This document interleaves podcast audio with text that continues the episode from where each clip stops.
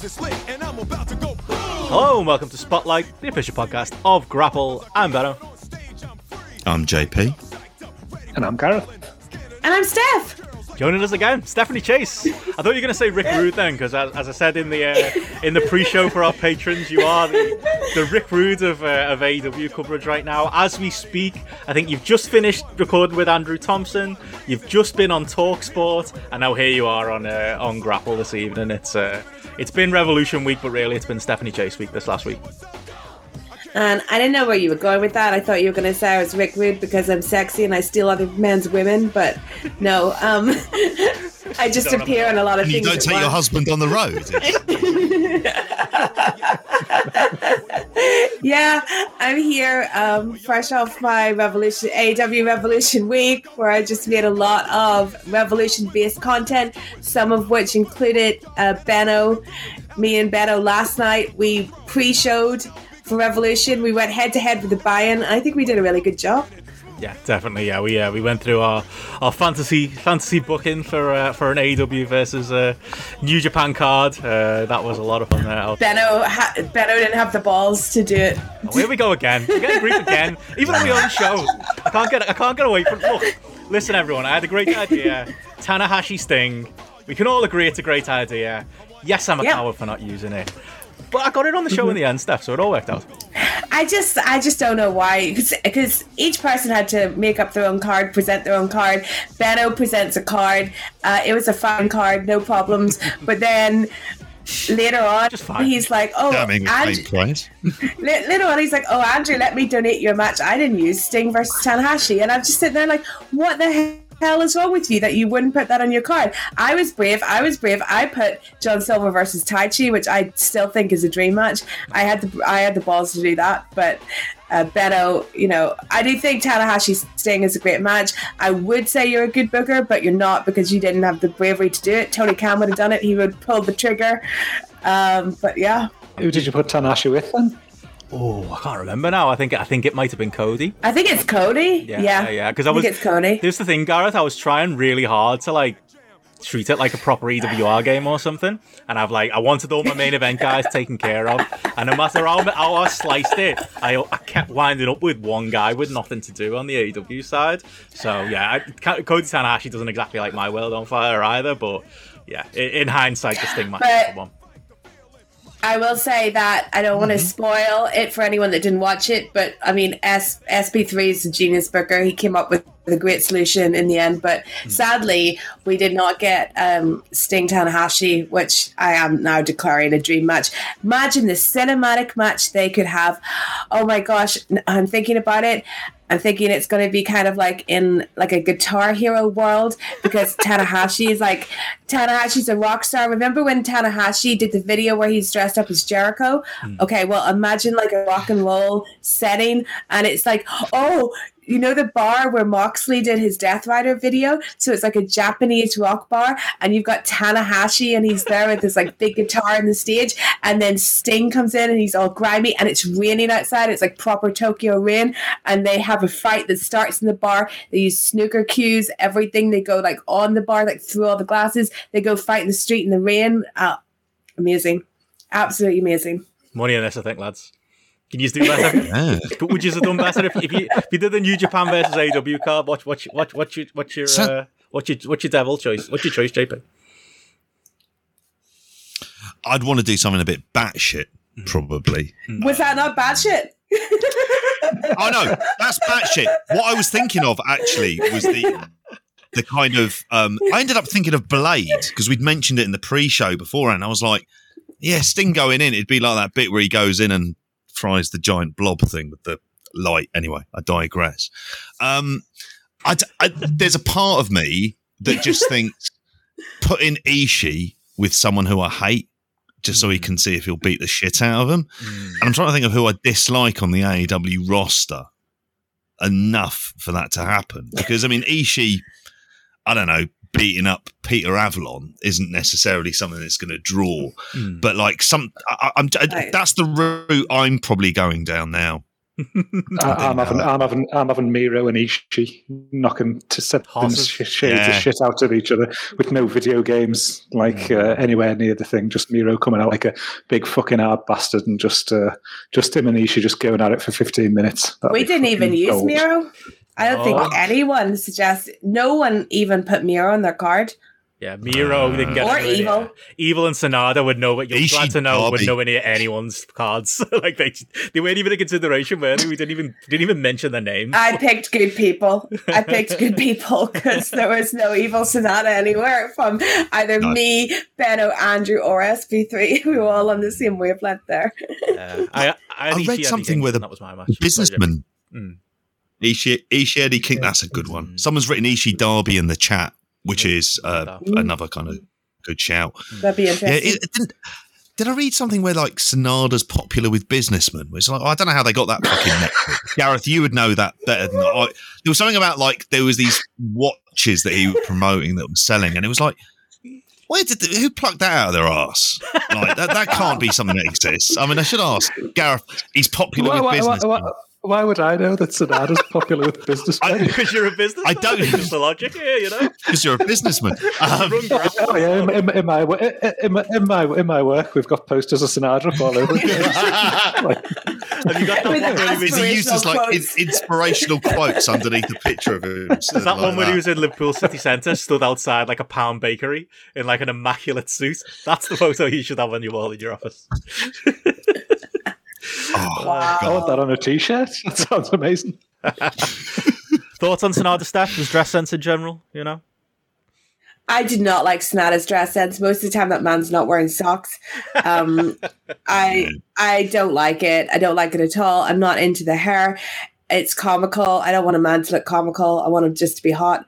Um, I, I mean, a lot of people say Sanada's handsome. I I can't see it. I'm like too shallow to see I think like it's men past who say it. Presentation. I think that's- It is men. Look, there is not like I tell you from a women's perspective. There's nothing more interesting than finding out what men other men think are attractive. It's very, it's a very weird thing to like find out. So it, it totally makes sense that it would be men that think that Sanada is um, attractive. I have to say, I'd rather I don't know bunk up with Minoru Suzuki. He's got that. He's got that Fucking hell. Quality, hasn't he? It'd be, it'd be a more a more exciting night, I'm sure.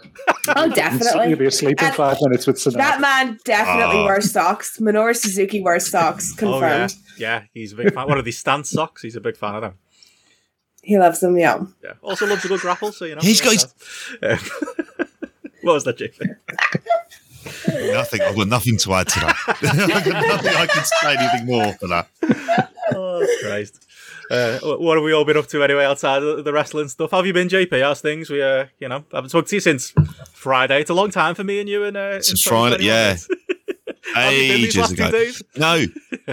Oh, do you know what? I've been feeling quite rough, Mm. actually. Like over the weekend, generally just felt like kind of really rough and lethargic. And I've only, like, funny enough, I'm school, uh, schools and colleges are in a thing of testing at the moment. So I've got to go in tomorrow for a test and then on Friday for a test and then stand for three hours outside in the cold Mm. as I try and chivy students in to go and do these. So yeah, I'm like, fucking hell. So it's just been that kind of a week. And then, but really looking forward to Revolution at the same time. It was like, okay, Yeah, I think we're all. yeah, re- ready and uh, Mm.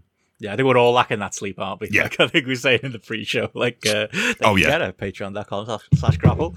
Um, I think well, between us, we've got like a combined four hours of sleep. I got, I got up today, like, uh, for, again, I said before, it was four o'clock in the afternoon. Um, I'm not even ashamed of it. You know what? I was off work. I had, no, I had no reason to get out of bed. Got up.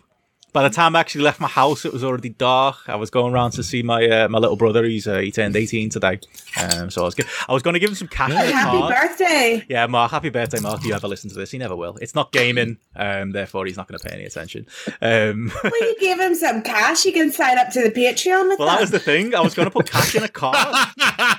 and I realized, like, and you probably have this, this, like, what's kid gonna do with cash these days? So I ended up having to literally, I gave, I gave him a card with no money in and was like, True. just give me your bank details, I'll transfer you some money, mate. So that was the extent of my loving birthday present. Got I got my brother there. But I knew he'd be Yeah. happy because he can go buy a new keyboard or whatever he buys for his gaming, so he was happy. Um, it worked out. Uh, but yeah, I was going to say the reason I was go- uh, so I was going there and I opened my door after like you know it was pitch black by that point, so I didn't even see daylight today. And I stepped out and there was literally a whole film set on my street. Like it was like it was like apparently there's a Martin Freeman BBC TV show filming around my street, and there's just like Oh, yeah, literally, I opened the door and I just walked out. It- it- it's not a glamorous life because right outside, but literally you can see it through my window. And I posted the picture on Twitter. Uh, the porta toilets have just been set up right outside of my flat. Um, but then if you turn right, next to the artist door. yeah, yeah, yeah, yeah. But it was Jensen artist. You're not having, you're not having much luck. What is going on? Like, yeah, I didn't see Martin Freeman. either, Change the signs so around. Didn't even wear Go that. outside and change the signs around now. Jensen artist. I might That's do that in the, in the dead of night. Um, sneak out and do it. See if I can grab any uh, any nice little bonuses. A couple of people on Twitter were saying, "I'll go out try and get some of the free food and stuff." Um, but yeah, it's a police drama or something. So there's a lot of people around in police uniforms and police cars. So it's all a bit all, all a bit sketchy out there right now. But it's literally outside my front. At least we know what time it's on. Sunday, 9 p.m. Yeah. Over six to possibly eight weeks. We know exactly how this is. the responder. it's called apparently Martin Freeman. Uh, yeah. But I'll find him. I'll, I'll see what he thought it. of Revolution. Um, yeah, unfortunately not Morgan Freeman, j- just Martin Freeman, the uh, the bloke from The Office. He's from The Office, isn't he? He's in The Office. I think he is. Yes. Yeah, he is. Mm, but yeah, just thought I was. Isn't he Put it the on one? really isn't, loud. Isn't, isn't he? Isn't he the one who uh, on Soccer AM that time asked uh, Tim Lovejoy when he was in his Ramones t-shirt what his favorite Ramones t- what his favorite Ramones album was, and like Lovejoy just didn't know any. And that was just like that's one of my favorite. t- that's one Oh of my, my favorite God. TV moments of all time. If he Like, did that, he's awesome. He's awesome. like that's the kind of shit I would do to like um teenagers when like Topshop started selling Iron Maiden t-shirts. Um I'll never for, I'll never forget once I used to work in Topshop when I was very young in university. Um and I'm I'm a big fan of the New York Dolls and there was a girl at work who I don't know what the nice way to describe her would be other than Gemma Collins. And people used to put like stuff away for payday. And she was like, Oh, I'm putting away this t shirt. It says New York doll on it. And I was just like, Really? And what, what does that mean? She's like, you know, like a cool doll from New York. And it was it was one of those like it was an actual New York Dolls band t shirt. And I was there like, Wow, I, I, that just upsets me. It upsets me. Do you know what it's also Sorry. like? That's like that's like the Alan Partridge, him with the Irish, with Arthur Linehan, uh, sorry, Graham Linehan Uh-huh. and Arthur Matthews talking about Sunday Bloody Sunday really sums up the frustrations of a Sunday. Is- isn't it? Yeah. It's just like missing the point. that's, that's, Got to that's wash the weird. You- car, go to IKEA, Sunday, bloody Sunday. that, that's weird. You mentioned um, Partridge there, though, because just Tim Lovejoy coming into my head just made me think Oh, like when uh, when when Grapple Sarah used to work at Sky, Tim Lovejoy's uh, drive that he had on their network, and he, and, and he had Right. like a, he- he had a file there that was like ideas for a program, ideas for programs, and it was it was pure like it was pure Partridge stuff, you know, like but you know, Partridge is like his arm wrestling with Chas and Dave and all that Yeah. business. You know, you know, it was like, Lovejoy with these lists Best of of like the potential programs, like all this awful stuff. Like, Oh, that would be yeah. You, you youth hostling with Chris Eubank. yeah, yeah, it was all Chris. Eubank. all- Chris Eubank replied to that on Twitter. He's like, "Why are people always going on about me and youth hostling?" And to which somebody replied, "Ah, we just think you'd be really suitable for it." Um, and there were there was a, a weird little sub thing. I remember of a few photos of people going to Raw with big partridge signs. Hmm. So there was one where there was a few people holding a sign that said "Cook past Babtridge." just like, like towards the back rows, which is fucking phenomenal in and of itself. There's just several people took part in it, and there was someone near the front row, like youth hostling with Chris Eubank, and like, and just sort of putting it out there. Oh Wonderful. Monkey tennis. I've got a T-shirt with all these names on it as well. Well, you mentioned in the chat, somebody's mentioned Inner City Sumo. Has anyone seen this Slap Wars thing? oh, that's on That Fight. Polish. I saw the I saw, I saw the trailer. I, I, I definitely I definitely fancy watching Really it. like, angry but- Polish dudes slapping me. each other with full force. It's terrifying. Where's the concussion test in there? Have you seen this, Steph? I haven't seen it, and honestly, I thought you said slap whores. So I was, Oh. that's why I looked so so shocked um, that, that that that was on Fight TV. But no, I haven't seen Slap Wars either. That would possibly be the most un-international Women's Day thing that you could possibly do, couldn't you?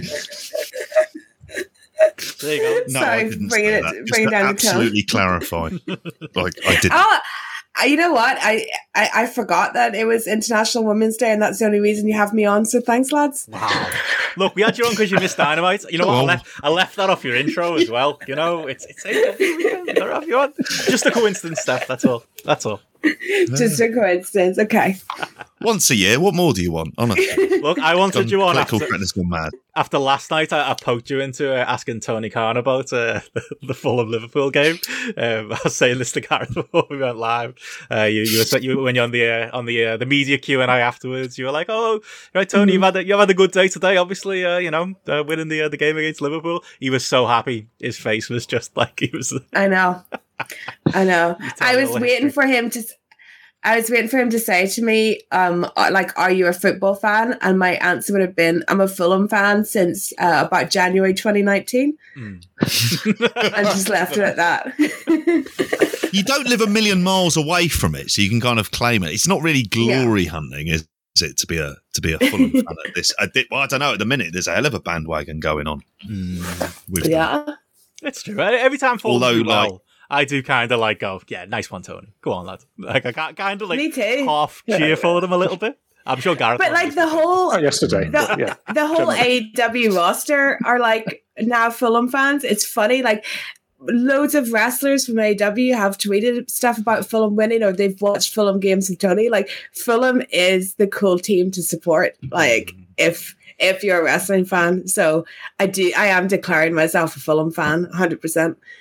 Taz on AW Dark going, shout out to Bobby Cordova Reid, like you know, just out of nowhere. Like, I wish they still had Bobby Dempsey. That was a player. Um, oh, Clint Bobby- Dempsey, the Dempsey. American. Dempsey. Bobby Dempsey's the Bobby ROH Dempsey. ROH. yeah, the ROH training. Oh God, yeah. Clint Dempsey. I just remember him being a great fancy football asset for that one season. Uh, I'm sure Gareth had him too. Yes. Uh, It was, it was about six six point five mil, wasn't he? He was always uh, always getting you a return. absolutely. Glory days. Liverpool nearly bought him. Thank fuck they didn't. Well, could have been different. Sorry, somebody's put down in the chat here saying Simon has said I did see a clip of the World Shin Kicking Championships 2019 today. Oh, Absolute madness. That sounds like the most unpleasant. I don't think I could watch it. I think I just have massive issues with that. That's just like hmm. doing anything to your shins is Yeah. just the most frustrating sense of pain. I couldn't watch that for like two hours. It's just like fucking water torture. awful, awful. Um, Mm. Well, moving on, uh, JP. Before we get into the uh, the big review of Mm. the show and the uh, the reason we got Miss Dynamite herself uh, here tonight, uh, JP, what have uh, what's been going on in the in the Grapple Patreon uh, this last week? We've uh, we've been busy again. Um, it was the uh, the first of Mm. the month last last week, but you know, still uh, plenty to come uh, this month as well over at uh, Grapple. Uh, I was going to say grapple.com slash Patreon, patreon.com slash grapple. Yes, we've had. So, I mean, we did the the kind of big preview show, and which we were li- we went live for, and then it's up on YouTube. So if you haven't seen that, that was us going kind of through our AEW predictions. Some were right, some were wrong. Um, I was wrong on most of them. I think it's only the big surprise stuff. Um, we've also got a day, daily update. We are going to be doing a Q and A Mm. this week Mm. as well. Um, also, we'll be coming around to, to doing another of the preview. We are going to be doing a deep dive um, for our uh, King of the Mountain, um, one of our, our patron kings, Robert Brocky, which is going to be about Muhammad Hassan and the London bomb- bombings, which um, that'll be a laugh.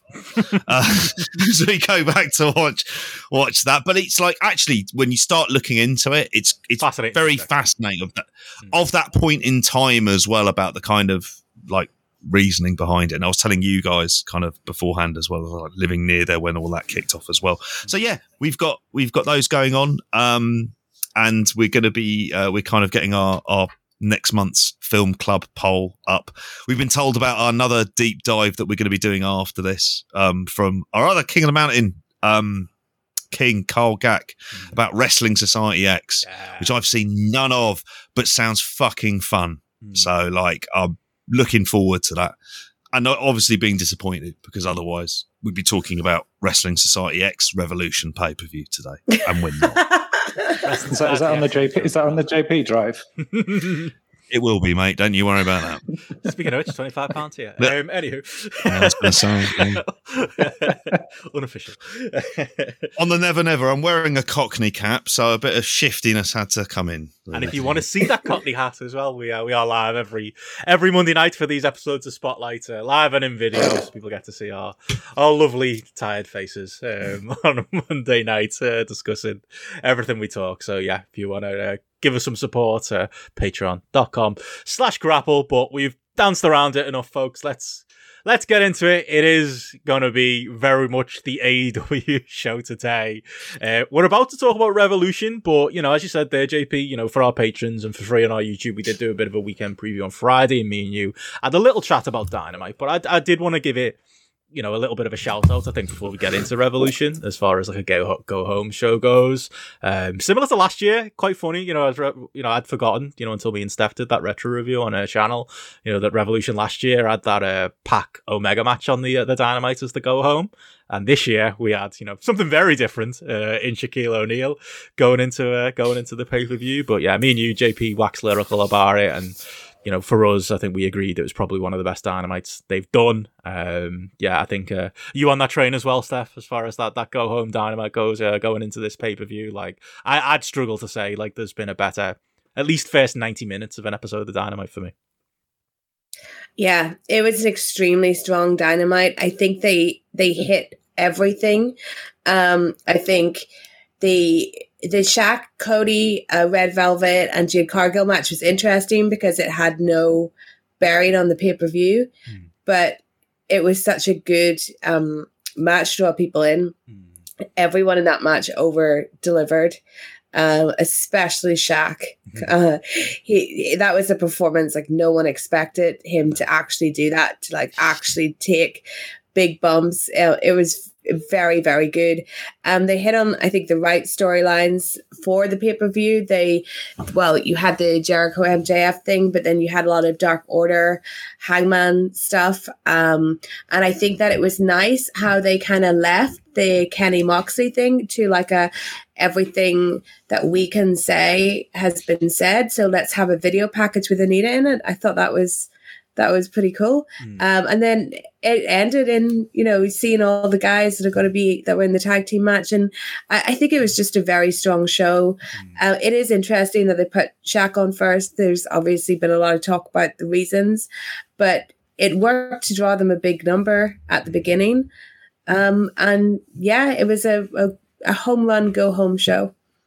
really was. Uh, guessing you were a fan as well, Gareth. Like that, you know, Dynamite. There's, there are some weeks, aren't there, when we do this podcast where it's like, oh, okay, let's, let's just get Dynamite in, let's get it watched. I remember on like Thursday morning, you you you pretty much gone spoiler free, hadn't you, when we came to recording um, our uh, Ready to Rumble uh, episode for the, for the Patreon, and you pretty much avoided it. I had to give you a heads up because there were obviously was a lot of talk about CM Punk on the timeline because there was uh, rumors uh, abounding about uh, about that. I had to just just put you straight. Listen, Gareth, if you hear that bit.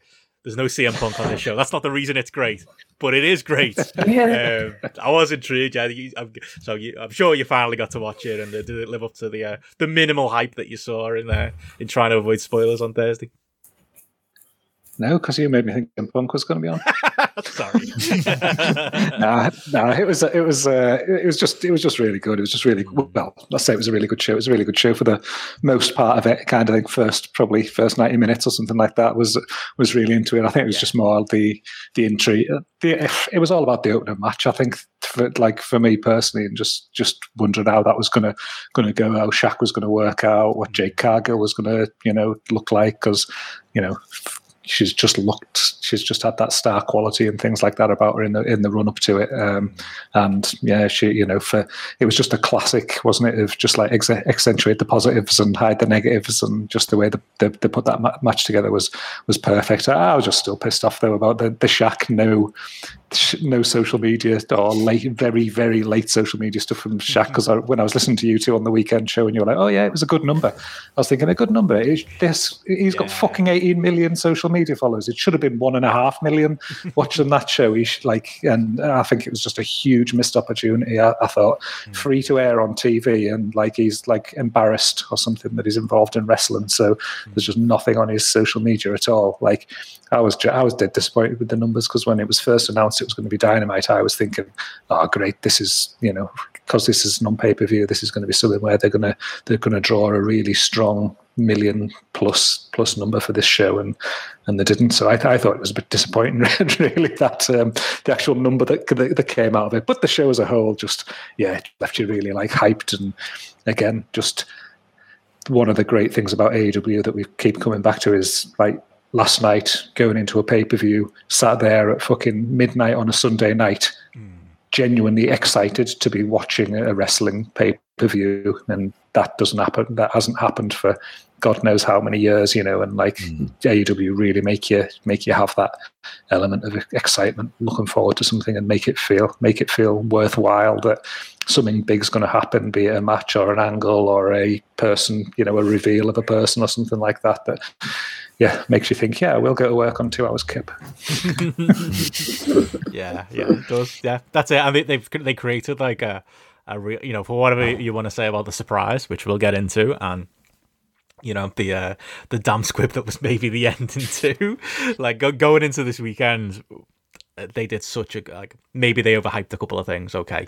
But they create it hmm. really was you know you said yourself steph you know it was like christmas morning sunday.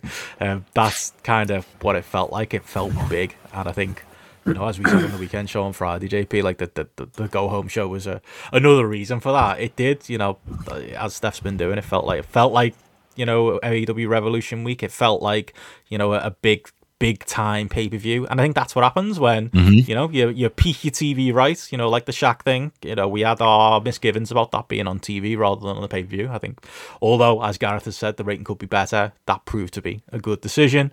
Um, and also, you know, what they get right is, you know, these weekends not coming. It's not it's not every three weeks. It's not WWE where there's like a pay per view every two weeks. It's you know, you get your four big ones a year, and when they happen, they mean something. And I just think, yeah, in the build yeah. of this show, they just got everything right. Yeah, they do. I mean, it was kind of building to a pay per view 101. Hmm. It was a pay per view. It wasn't, we said it at the time, it wasn't built on a brand. It was built on an idea of matches. You were being kind of sold on feuds and storylines to go into a pay per view. And that's all you really ever want. And it's the kind of simple idea that your television builds to your kind of your money events. I mean, UFC do this. Mm. You know, it's it's it's, it's not rocket science. You know, mm. they had a show the night before that was sold on three title match, matches back to back. I mean, that was that was the kind of appeal that that was where their storylines went, and they did the same thing here. Now, obviously, some storylines you'll you're not into as much as others, but I appreciate that that is what's going to get me interested. and they've done such a good job and just sort of having that maintaining that focus towards this is what we need to build to this is what we're going to do so they feel like an event and they feel newsworthy as we're going to talk about because it's not like it's it you know this is all great and everything else on the show obviously but it feels like an event whereas i don't know elimination chamber you get new world champions and the rest of it and i'm just like yeah great good for you. You can work that round out, Bobby. Like, like it, it's just so devoid of meaning because none of these matches have meaning. So you're kind of going in the with what the competition has, and this feels like this is what you do.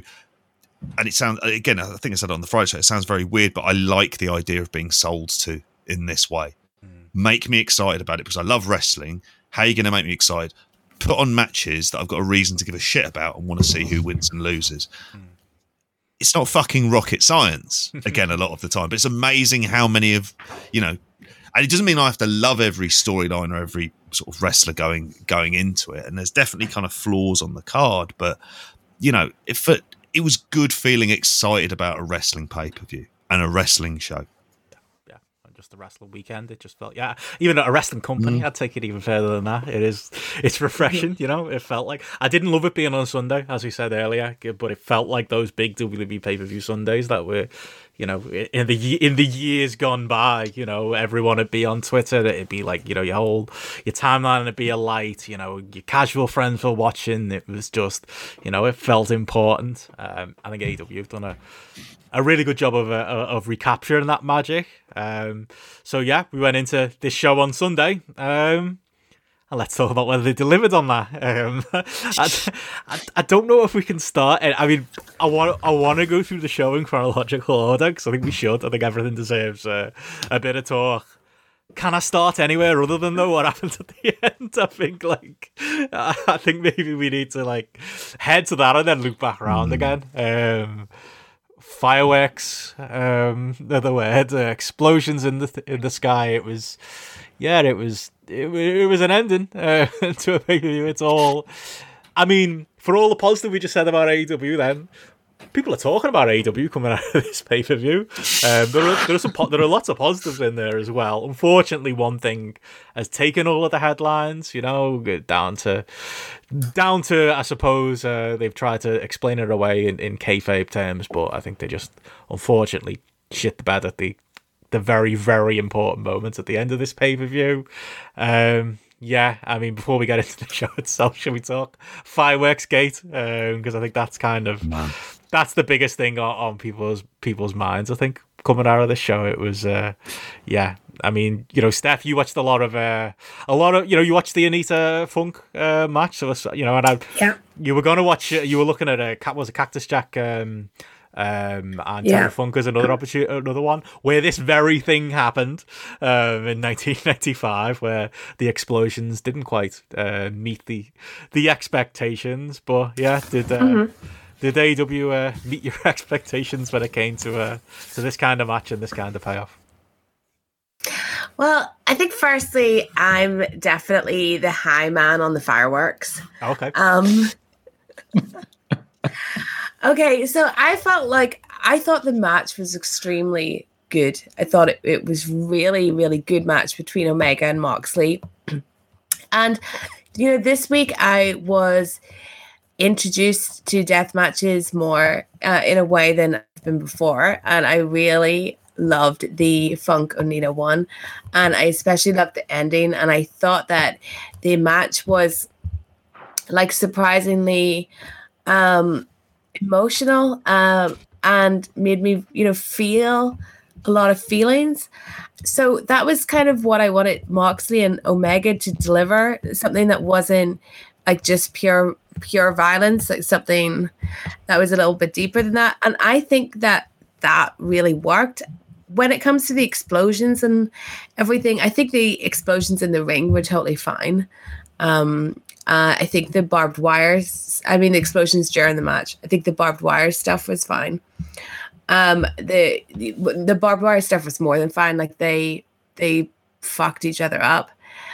But when it came to the ending, like when Eddie Kingston ran out, um, I was so so excited. Like that was what I wanted. I I really wanted him, and I had you know, we'd mentioned that as an idea on on the pre-show banner that Eddie Kingston coming out to save Moxie because he can't watch his friend go through that. Um, so it was very, mm. yeah, hat tip to SB3. Um, so it was very like funk Onita. Uh, so I thought that was that was awesome. And I feel like when I was in the moment watching it, that I was so overcome by the joy of them playing out that anything that it took a while for it to hit me that the explosions weren't quite right. You know? Mm. Um that's how I thought. And then, of course, after Tony, you know, ha- what he said, you know, that you know that Kenny can't can't make explosions. Um, I think good for you for trying to do some like storyline cover work. Um, thank God you played that video where Kenny was like the old Undertaker making a bomb, um, because that you know at least we've seen Kenny at work, and I feel like so I've been, this is like the second time I've I've mentioned this today, but with Eddie Kingston obviously sold it like it was an actual like actual explosions were going That's off. the issue. So, okay, well, I've solved that issue, Benno. Oh, so on. it's fine. okay, so I feel like Eddie Kingston. The, Eddie Kingston's a really emotional man, as we know, and he feels things really deeply. And he's got such a tough exp- exterior, but we know that he's like this very soft teddy bear of a man. So I can just imagine, and I hope they did film this, Eddie watching it backstage and seeing what could happen to Moxley, just getting himself in a right right state of like realizing that he can't let this happen to his friend and how morally wrong it is and be like, you know, I hate him, but I don't want him to die. And he comes out and he covers his friend, but he's just in a complete state of shock and fear. And he doesn't realize that it wasn't as bad um, as he thought. So, what Eddie Kingston was selling was not the actual explosion, but the inner like fear um, and anticipation that he had for it. It was like if you heard that an earthquake was coming and you're like, you know, grabbing your kids to go hide under something and huddling them. And then at the end, it's not that bad, but you wouldn't just get then get up and be like, oh, well, let's go make a cup of tea now. Like you'd be like laying there, like shell shocked, thinking, oh my gosh, well, you know, maybe it hasn't it hasn't fully gone off yet. Maybe we haven't fully experienced it. So I just think that Eddie was in a trance that was brought on by a lot of anxiety and heartbreak and like deep feelings that he was that he was feeling because he was in his head imagining like the death of his friend. And I really feel like, you know, maybe when the when the world ends, it, might not be a big explosion. It might just be a small whimper. And if you, JP, find yourself um, on top of Benno and you, Gareth, find yourself like covering the two of them to save the grapple, the grapple family, and it ends up that it wasn't, you know, that bad or that scary, I promise you, you'll still be feeling that shock and you'll not want to let go. Well, firstly, I'm going to say thanks to Gareth. Uh, wow, I didn't know uh, you cared about us that much. I was Um, gonna, I was gonna say, you saved saved both of us. No, I'll be off making a cup of tea, isn't it? There's a lot of heavy lifting going on there, Steph. Yeah, Steph, Really- you've done a better job than Tony. I'm did. willing to lift heavy. I'm willing You've to done a better heavy. job than Tony. You've done a better Um, job than Tony Khan. I agree Yeah. with what Sean's saying though. Like I feel, I feel, I do feel uh, sorry for them that because what they were, what they were doing as far as like the storytelling of Eddie going to do that That was great. um, was so great and Mm. is so like so epically well done storytelling that we don't usually see in wrestling. We see some of it in AEW, but you know you wouldn't you wouldn't get it in WWE. It, it was so so good, like attention um, to, to detail and characters and trying to make things um, seem like epic and deep that it is such a shame that we we're we're sitting here talking I about know, I know. fireworks when we should be talking about like uh, you know, like Tony Khan being um a great a great modern writer um All it, just a you know g- legend all it needed was someone to call an audible. Like I was sitting there watching, just desperate for like Tony Khan to send some. Just tell Eddie stop selling. Just tell him to stop selling. Tell him he's fine. You know, tell him to maybe sell his ears. You know, I love I love your cover. You, you know your cover there, Steph. You've done a you've done a great job there. Maybe they'll go with it on Wednesday. Like or even even just like something as simple as oh yeah, Eddie was deafened by the blast, and you know he's come to and he's fine now. Like just somebody needed to get word ahead because I think that's for me. I don't know where you are in JP. That's where it falls. Like Tony Khan's explanation falls apart for me because like he was like, well, you know, you know, Kenny, yeah, Kenny was, you know, he, he's bad at making rings. You know, he, he- you know, he didn't know what he was doing. And the explosion went wrong. That is actually that's fine, and they should go forward with that as the story. You've got to, um, at this point, maybe add some of Steph's layers as well. But where that does fall apart is that they left Eddie Kingston in the ring looking a bit silly. Um, in his white t-shirt, as uh, someone in the chat has mentioned as, as well. It was just, yeah, that that extra bit. I don't know. That's easy for us to say afterwards, isn't it? That's easy for us to say in the moment. You should have gone and done that. I'm sure there was a lot going on, and somebody probably had that idea, and then but then the pay per view went off the air and it, and it lost it because yeah, it was such an emotionally great charge, great moment. Steph mentioned it on a pre-show. You know that SB3 a True Heel Heat was the one who I think first put that idea out there that maybe Eddie might come and save Moxley, and it actually happened in real life. It was such a perfect moment, kind of marred by all that stuff. Um, but do you reckon, JP? Do you buy? Do you buy the the explanation? Can it be salvaged, uh, as Steph has put there? Ah, uh, I think it it can be salvaged. It's going to take a, so much work mm. because the problem is you've produced this three hour long film mm. and you've just delivered a kind of dud of an ending mm. where it relied on the visual. Mm. That's what it was. Like, if you think of the components of the kind of exploding barbed wire death matches, like you mm. obviously have the kind of explosions once they hit the the ropes, mm. and then you've got the kind of big explosion at the end, and you've got that. And that's kind of like your centerpiece of how you put it together. When you don't have that visual, the thing I was reminded by is, first of all, like I felt kind of gutted, mm. and then I felt start to feel really embarrassed and cringing, going, "Oh my god, oh my god, they're still selling." And I'd only watched up until I basically the, the the match I sort of when I went to sleep was the um, best friends versus Miro and Kip Sabian. I was like, no chance. Understandable. Like, and then, but I was excited to wake up for this and avoiding spoilers and everything else, and I just felt gutted. Hmm. I felt gutted for them because I thought this was the perfect story to do. Hmm. It's just about causing enough explosions to create a big load of smoke around the ring that's what you had to do. It was the like bit of smoke, it was loud the noise. one thing. That's it. That's what we needed. It's the one thing you had to do. Mm. The one thing you had to do, mm. and it was the whoever thought we're going to put the fireworks, the sparklers, mm. Like on top of the fucking ring posts. Like question them. Hmm. Like seriously, think of explosions where you've seen sparkles. No, because hmm. it doesn't happen, does it?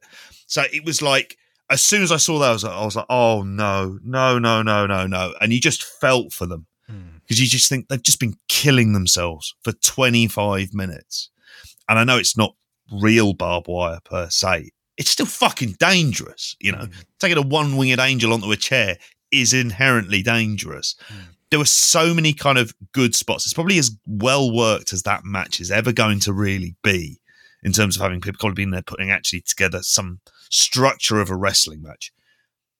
And that, but that takes away from it mm. because it is just like the completely duff ending mm. to something. And then that's what you're left with. And you're kind of going, yeah, this was good, this was good, this was good. And it's like, but the ending was shit. And that's, and that's part of the problem for it. And in terms of how I felt like with, with what they did, basically, if you could never if you when you went back and they would have say watched other death matches if mm. you're not able to create Which what they, they did was say funk on dynamite funk. as dylan said yeah you show you show this way you put yourself into the position of this. If you couldn't do that then don't do it. Because it's just going to be a crushing disappointment i mean this wasn't something where it was like it was a this was like a tna level failure like, and I don't say that phrase lightly.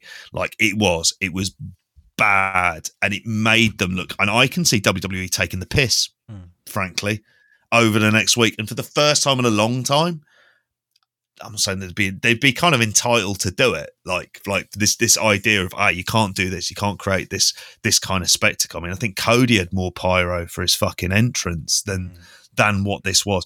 It's such a letdown. When they had the baby um, reveal. The other thing I, I thought about pyro. yeah, it did.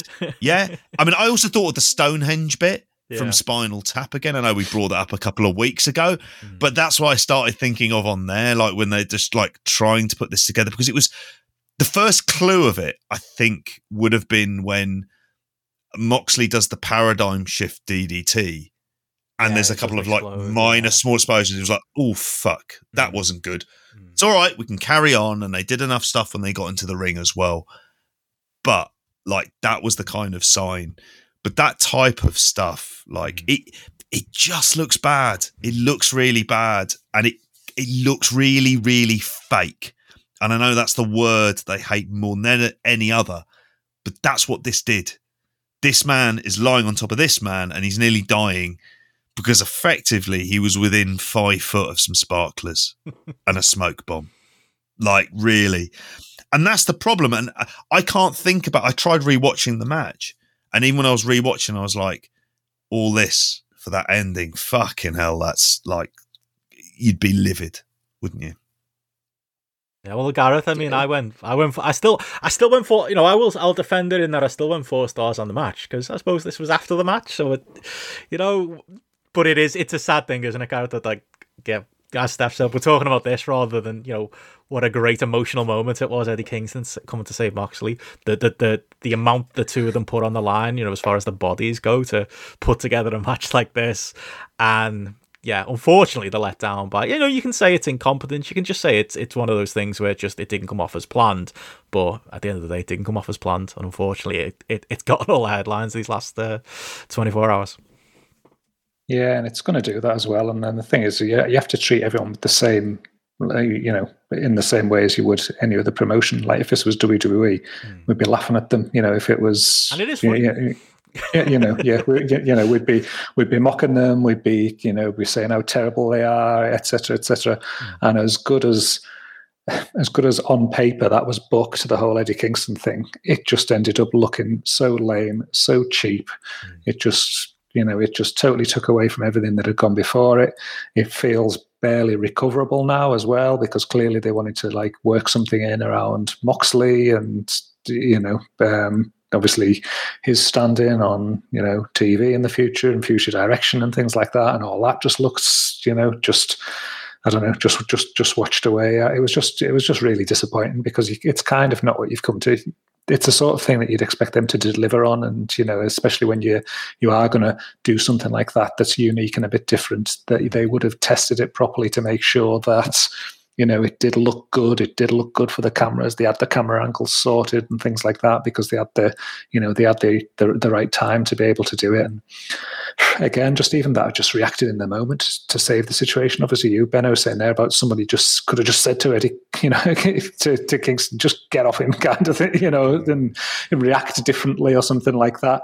That was an audible that could have been called. I mean, I tweeted out at the time, just get Kenny back out there now, just turn, oh, like, yeah, get Kenny to turn around and come out and come out and just say, like, ha ha ha you idiots, look at the state of you two in the ring. Like, do you think I'd really like create a situation where I could have potentially got blown up or something like that, and just like, you know, whatever, turned it, turned it in the moment, and just try, you know, have him like making, you know, taking the piss or whatever, you know, because I felt like whatever they did, it needed to be done in the moment because now the stories are just so different. And, you know, the commentators were saying one thing, and now mm. Eddie Kingston's going to say something else. And Tony Khan sounded ridiculous, tying himself in knots, like the stuff that he was coming out as well in the in the post post match as well. It, it almost just feels to me like just for, like forget it and move on kind of thing. Just to, and and to be fair, AW have got a decent track record of you know they can lean into things or they can pivot and just you know get themselves out of sticky situations by good booking or good writing and yeah i think you know i'd be thinking just don't dwell on this now let's just mm. let's just pivot to something else that's mm. good and get people thinking about and talking about something else that's that's good now and just you know forget this negative and just move on to a positive because uh, yeah people have had people have enjoyed their 24 hours have been able to take the piss out of uh, out of AEW so um, yeah give them a reason to be praising AEW that'll be my that'll be my scenario out of it. So I'd be immediately saying okay let's just get fucking dynamite this week. Let's just get some great fucking matchups on out there. Get some like you know get a, get a four and a half star match on dynamite this week and get people talking about quality of ring work or something like that rather than uh, dwelling on fireworks and sparklers. Yeah, yeah. I just like I'm waiting for Eddie though to cut like a really good That'll promo that's kind That'll of based on what I said, where him being like, "Oh man, like I thought you like going into kind of the his logic of why he came out, like being like, man, I thought you were gonna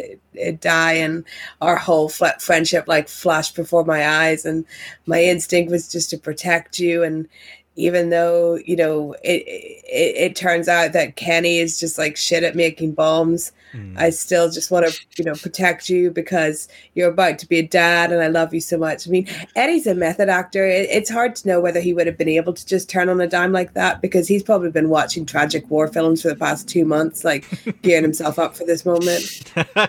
yeah, if I trust anyone to save it on on Mike, it is mm. it is Eddie. oh, go on, JP. Well, I was going to say it was, it was more close to that scene near the beginning of Tropic Thunder, where you've got Ben Stiller not being able to cry and he's holding him, and then they put the explosions on by accident, which is kind of like the opposite end end of that as well. I mean, I- I've just seen uh, Sean's comment in the chat, which is which is really the the kind of case for this is is this is a mistake. Although I did hear Bryan Alvarez talk about it's an explosion, you can only do it once. It's like, no, dickhead, you can fucking test these things out. What are you talking about? It's not fucking throwing a hand grenade into the mix and going, well, I can't repeat that action. again." It's just like, just stupid shit like that. Yeah. Go Dana White on this. I saw an article by Josh Nason on the Observer, and he just said, "Go do what Dana White does. When there's a shit fight, he says there's a shit fight, Mm. and you just own it. And it doesn't mean he does anything about solving it. You know, he still goes out and will book of uh, kind of fights involving some of these fighters again. But that's what he does, and mm. and that's what AW kind of need to own this. You need to get a killer Eddie Kingston promo, and you need to just start working into Eddie versus Kenny doing stuff on the mic, hmm. and just as a kind of distraction away from all of this. Yeah. And I think that is the kind of way that you go. It's not unsalvageable. I mean, Rey Mysterio had uh, one of his eyes ripped out the other month, didn't he? So, like, and that was We're not- shite. And that was Yeah. like, and but that whole everything about that was shite, and it was like planned to be shite. And like as Sean said, they they did work hard on it, and it and that is like the sad bit. It's mm-hmm. it's a mistake. Yeah, yeah, that's it. Yeah, it, it is. It's one of those things. I think the answer is, I think you've got to take your licks, as Gareth said. Like people are going to be laughing at you for a bit. I think, I think, I would rather Big Tone owned up to it a little bit more than he did.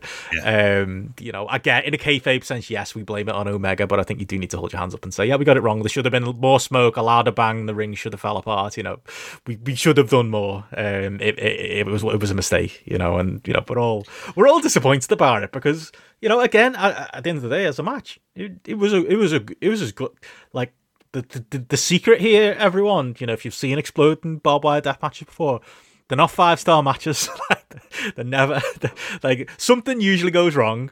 But aside from that, you know, it's Onita. I love. You know, I love him. He's a, he's basically a he was a meme before memes, wasn't he? JP in his white vest and his uh, and his blue jeans. He's uh, you know, he's a legend. But you know, we're not talking five star classics here. We're talking you know Onita matches, and this was as good as it can get as far as a match. I thought the, the actual work they did in the match, and I said before, I gave it four stars.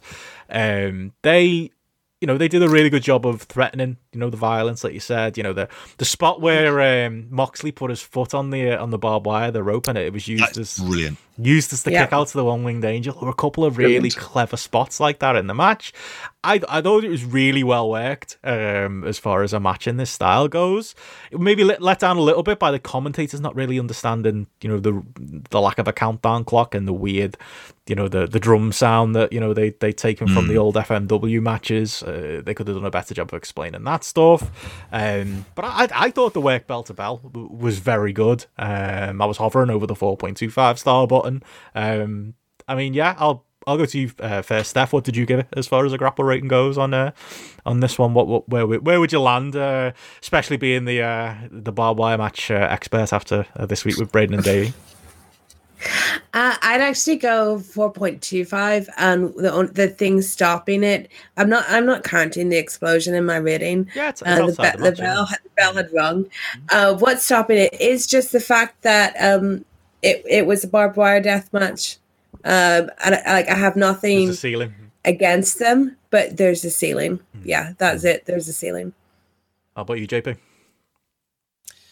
I went three and a half because I have put the explosion into it because for me it just affected how I felt about the match. Right. Like so, I mean, it's and, you know, Fair. and that's yeah, it's it's just how, but it's how you feel in the moment, isn't it? That's as well. It's about how how you, and that's kind of how I reacted to it. I thought that the clever thing they did was have one side of the ring where there wasn't any barbed wire, where you could do some semblance of moves and a few other things around that. You had an area to go out to to be able to stretch this out because it's kind of worked at a real breakneck pace. Mhm. Never really let up. There's not like there's a rest hold sequence here going on um, as well. I mean, again, it's it's not really necessarily my cup of tea, but at the same time, I um, like I did enjoy this more than I thought I kind of would do.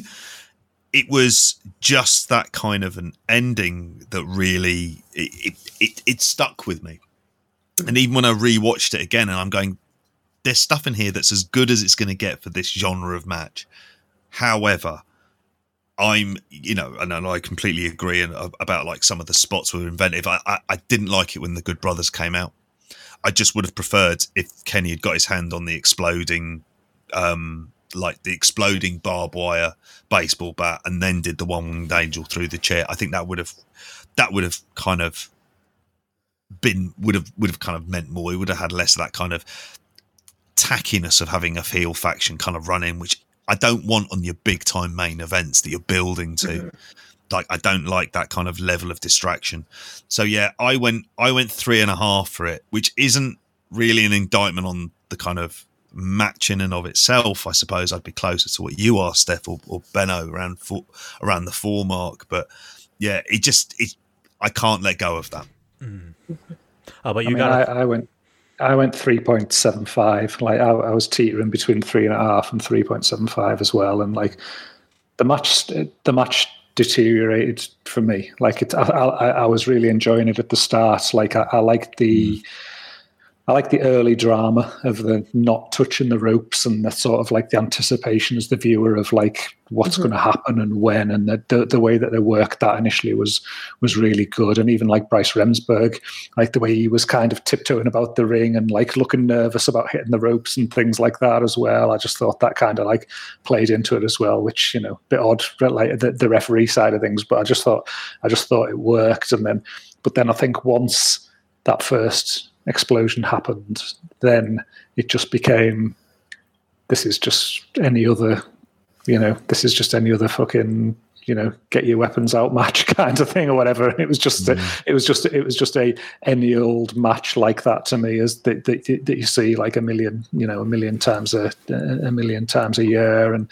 and then I think again same as JP as you got closer to the end the fact that like Good Brothers came into it and things like that like that was that, that. was did nothing to me. I think the explosion on the outside was was poor and th- and it just it just felt like diminishing returns along uh, along the way way for way for me. And like at the end, I was like, eh, I enjoyed it, but it wasn't like there's nothing to write home about. You know, it's uh, and and then for then again, I haven't included it really in my rating, but for for for then all that drama and emotion to then just end up just being a bit of a wet fart at the end with the um, with the in ring angle with the big countdown and all that, just sort of just just took away from it as uh, as well. But you know, it was it was one of them. It was it was it was heavily heavily hyped, but I don't think you know. I think even when I look on the app like the average rating on the app overall is just like 3.93 as well. So I don't think it's not like people are clamoring out there to say it's like a four star plus match. You know, I think uh, I think most people were quite sort of like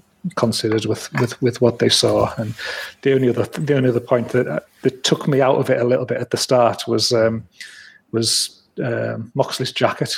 Oh, it really, but it really wound me up. It was like is an Easter jacket. It, uh, it was, I love that. Oh, it, it was poor. It was it was so poor. It was like something that you get off the rack in like um, River Island or like Top Shop or something like that. It was it was so like per, Mox perfectly like eh, like perfectly embossed into the back of it and stuff like that and just the the stuff was all just too perfect and stuff it needed to be it, it look it needed to look rugged it needed to look like something a jacket that someone's worn for 10 years and just looked a bit like you know it, it it, just looked like too produced, like the makeup department had sat there in the back, kind of thing, just like putting this thing together perfectly for him to to to come out in a it, it looked he looked too perfect. It was like um, it was it, it really took it away from me because I was thinking like, oh yeah, he's going to come out looking cool as fuck, and then he came out and I was thinking, oh god, he looks like he's he's in an X catalog or something. You know, he just it, it didn't. Um, That's crazy. It, it didn't look like it, it, it, didn't look like he was a man from a man from the streets who was wearing like a dirty old, you know, like you know. Pro, you know, proper hard leather jacket kind of thing. He'd, well, we got left. I thought go, Mox looked go, go on, Steph. awesome. I'm going to put my Bryce okay. Beekeeper outfit on now and just hide from the like, explosions. I thought the jacket was great. Firstly, like I gave Moxley jacket of the night, and that actually pained me because if you're on a show with Jericho and I give you jacket of the night, then you need to call it a day for your career because you have peaked man, so hard. I mean, the opening match jacket that Jericho was in was um, like a- absolutely amazing uh, as a leather jacket connoisseur. And then, Mo- then when Mox came out in that one, I was like, "Are you kidding me that that that Moxley is wearing that good a jacket?" I thought he looked so badass and cool. Um, I like I wanted him to keep the jacket in the whole match. The only down point I'd give to his entrance was I was so wanting him to have a cigarette, like so much. And when he went to into his pocket, I really thought he was bringing out a cigarette, but it was a hip flask. But Moxley was jacket of the night for me, and jacket of the night is um, a better accolade than match of the night. So I really liked it. I don't think it was like too pristine. I think Renee probably worked really fucking hard on that, you know, because got a lot She, of she was the, she was the right now. ruler. She was a ruler And- to make the Mox thing all look It nice. and everything cool. looked I so thought he looked so cool. Everything was just like Leather I jacket was. thought he looked expect this. so cool. I thought he looked so cool, and I have to say that my leather jacket's not from Next, um, but because I no, I'll I'll say Gareth, like I I hate people that wear fake leather jackets from the high street. I also hate men that wear round collar leather jackets. Shout out um, Finn Balor who wears a lot of round collar leather jackets, and I'm like, oh no, honey, no. Um, like I think Jay. Think Jay White's leather jacket is like too shiny and it's giving me like a, a fake plastic like feel. And if it's fake, I'm not interested unless you can get really good vegan leather and it's like a moral thing for you. But I, I really liked Moxley's leather jacket. I was very excited by Moxley's leather jacket. Jacket of the it night. looked, it looked like it looked like to me like something like the darkness would wear as opposed to something that Nirvana would wear or something like that. You know, it was it you was can't be using that. You can't be out here using Nirvana as a, a, a as a fucking example of people that are like Yeah, of you know that- of, that- of, of, you know that real real shoulda- that jacket alternativism. looked- Geffen the jacket should have looked like they'd been like No. lying on a dirty old bed shooting up for weeks. Like it should, you know, not I- not if, like it if, just. if uh, he had had like a re- like a really bad rolly, I think that like that would have added to his look even more. But you know the thing about Moxley though, as a man, it's like Moxley is not um like Moxley is not a, a fashion conscious man. Whether it's like a fashion conscious like to be cool or, or he doesn't have he just doesn't have that that in him. what his wife tells him. Is what I'm So- saying. No, he does, but he doesn't wear what his wife tells him because his wife tells him to stop wearing jeans in bed and buy new boots and stuff. Like, so he doesn't even go by her advice. He just doesn't have that like that like that kind of gene to to really look into styling. But I thought he did a very good job. I was impressed by his jacket. And, and as for his hip flask as well, where he Oh, came he out, couldn't and get it open. He, he couldn't get the, he couldn't get the lid off, and then I was oh. just like, "Oh, look at you! You stood there and you you stood there in your crap jacket, and you've got your hip flask, and you can't even get the top off." I was like, "Oh, you've just gone from my like favorite wrestler of the year to now you just look like some bad poser who's like, you know, Hey, I'd say Moxley would be charging ten pounds in Camden Town for a photo with him. You know, Oh, yeah. Oh, He could get himself a better leather jacket there as well while he's in Camden at the same time. That'd be uh, kill two birds with one stone. Why didn't he light a Um, cigarette up? That's what I want to know. Why? Why did he insist? I on the did hip wonder that. Yeah, uh, He we should not, have. we're not Yeah. allowed.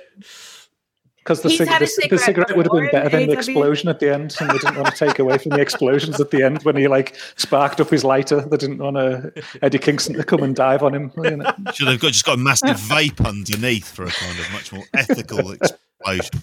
Um, I was just thinking when he had this with the studs on the back of the jacket, I wish he'd just gone full Homer and just written "Disco Stu" on it, something like that. that I, I would have, I would have kind of enjoyed That's going in the show images. because God knows we all love a bit of Disco Stu. Um, but yeah, the um, it, it was it, in some ways I thought, yeah, I, I, don't know. I, would like. I, I don't have any strong. I'm not a leather jacket man, JP. So I was, I was waiting for someone to break this argument. It's not going to be me. I was hoping it'd be you. Yeah. No, not really. I mean, I've I've owned leather jackets. I don't own a proper leather jacket, so I'm fucking keeping well out of this conversation. Oh well. Just a herbal tea, and I'm not getting involved. Let these two row. Let mummy and daddy have a row. I'm Uh, well, as Did you say uh, mommy and daddy? not in a some weird, creepy way. All right. well, as uh, Chris has said in the in the chat as well, when it came to the uh, the vape as well, it would have uh, yeah, Big Show. That's Big Show's gimmick: the vape, the cigarettes. You know, you don't want to uh, you don't want to step on those toes. Maybe that's what uh, what Moxley was thinking as well. Um, any other thoughts on the barbed wire match in general? Leather jackets, Onita. Anything? I know I'm, I'm spent on that.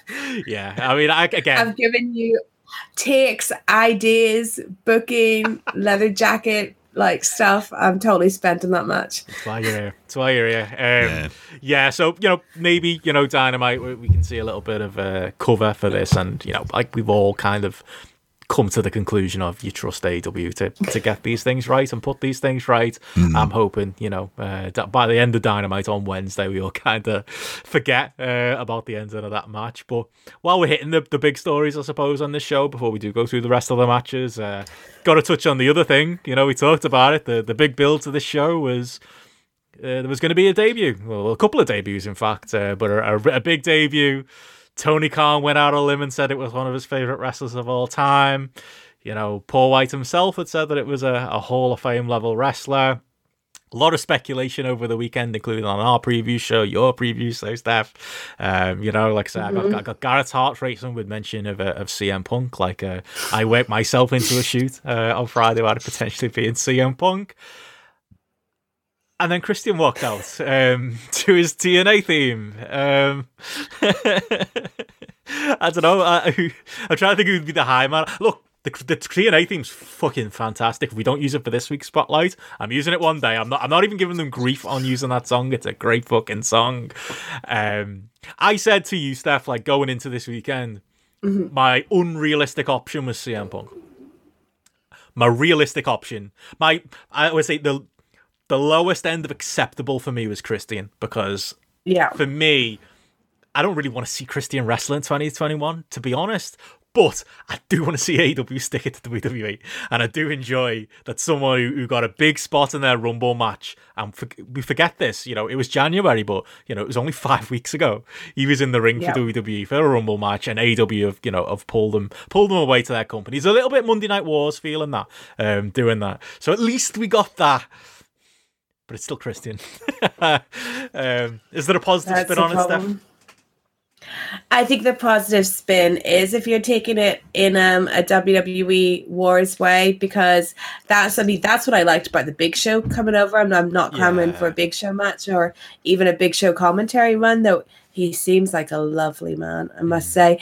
But anyway, um, it is more like yeah they stuck it to WWE but you know yeah we did do a lot of speculation about who who it could be. And for me with the hype the only person you could have delivered me was CM Punk to live up to it.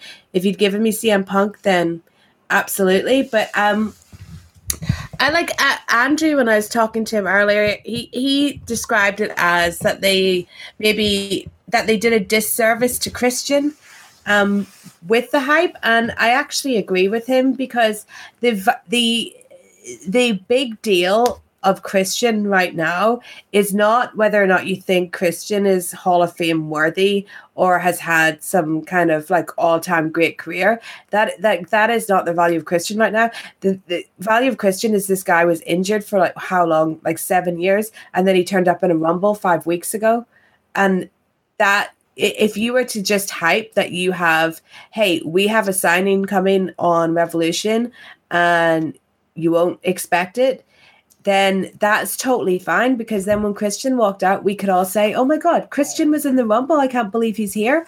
But instead, I think we were waiting for someone that was going to like be earth shattering and no offense to christian uh, like he's not. He's like he's just not that person. So i kind of felt sorry for him. And really the honest honestly and i'm not even saying this in a joke way like Maki coming out was way more of a good surprise than, than christian and i think it it it got way more of a positive reaction because when i was trying to think you know who will replace rebel in that match i didn't think of her and i was genuinely surprised by that but i wasn't um, surprised by christian because that was kind of the okay I, I bet it's christian like that that's the problem instead of being like if they had said, you know, there's a signing coming, and we could have had a debate of every wrestler that's not under contract mm. of of who would be good, maybe a lot of people would have said Christian would be good, but instead the the reaction was just, "Oh, okay, it's Christian," and it's it's, it's almost unfair to Christian, isn't it?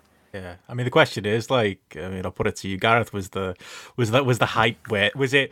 Because we, it's all any of us were talking about. To be fair to them, Mm-hmm. from Wednesday, it, it, it gave a lot of hype to the pay per view. Tony Khan is known; he goes overboard. Like we know that now. You know, change whatever that change in the business. But I love him for ago. it because he's so he's so excited. That's the thing. Like I overhype things as well that I'm excited about, like Yeah. Moxley's leather jacket. But um, but it, it- and and it's it's like the it's the child and the genuine like like Yeah. fan in, in him. So yeah, it's. I suppose the question is: Is it worth? You know that excitement that built it built up, and then we all tuned into the pay per view. Like I said before, Christian was kind of on my lower end of acceptable, but still acceptable. Um, I don't know. What do you reckon, Gareth? like for me, it was like something there where, for it, while it maybe wasn't fair to Christian from a business point of view, Hmm. the there's a big surprise this Sunday at the pay per view. Hmm. Sold more pay per views probably than Christian would ever sell. So from a, if you're looking at it from a pure business point of view, the the surprise that somebody who's coming in definitely put more cash hmm. into AEW's coffers than if they'd said Christians coming in, you know. So so on on on that basis, it worked. Was it a bit of a disappointment? Kind of, but like I think most people are probably like quite accepted. I think when you were like looking on Twitter and things and you were seeing the lists that people were coming up with, I think people were generally struggling and like outside of outside of it being Cena or The Rock, which you knew it definitely wasn't going to be either of those. And then obviously you've got Punk in the mix and Lesnar in the mix. They were probably the two who were like Mm, the there's a it's feasible, it's possible that it could be one of those two.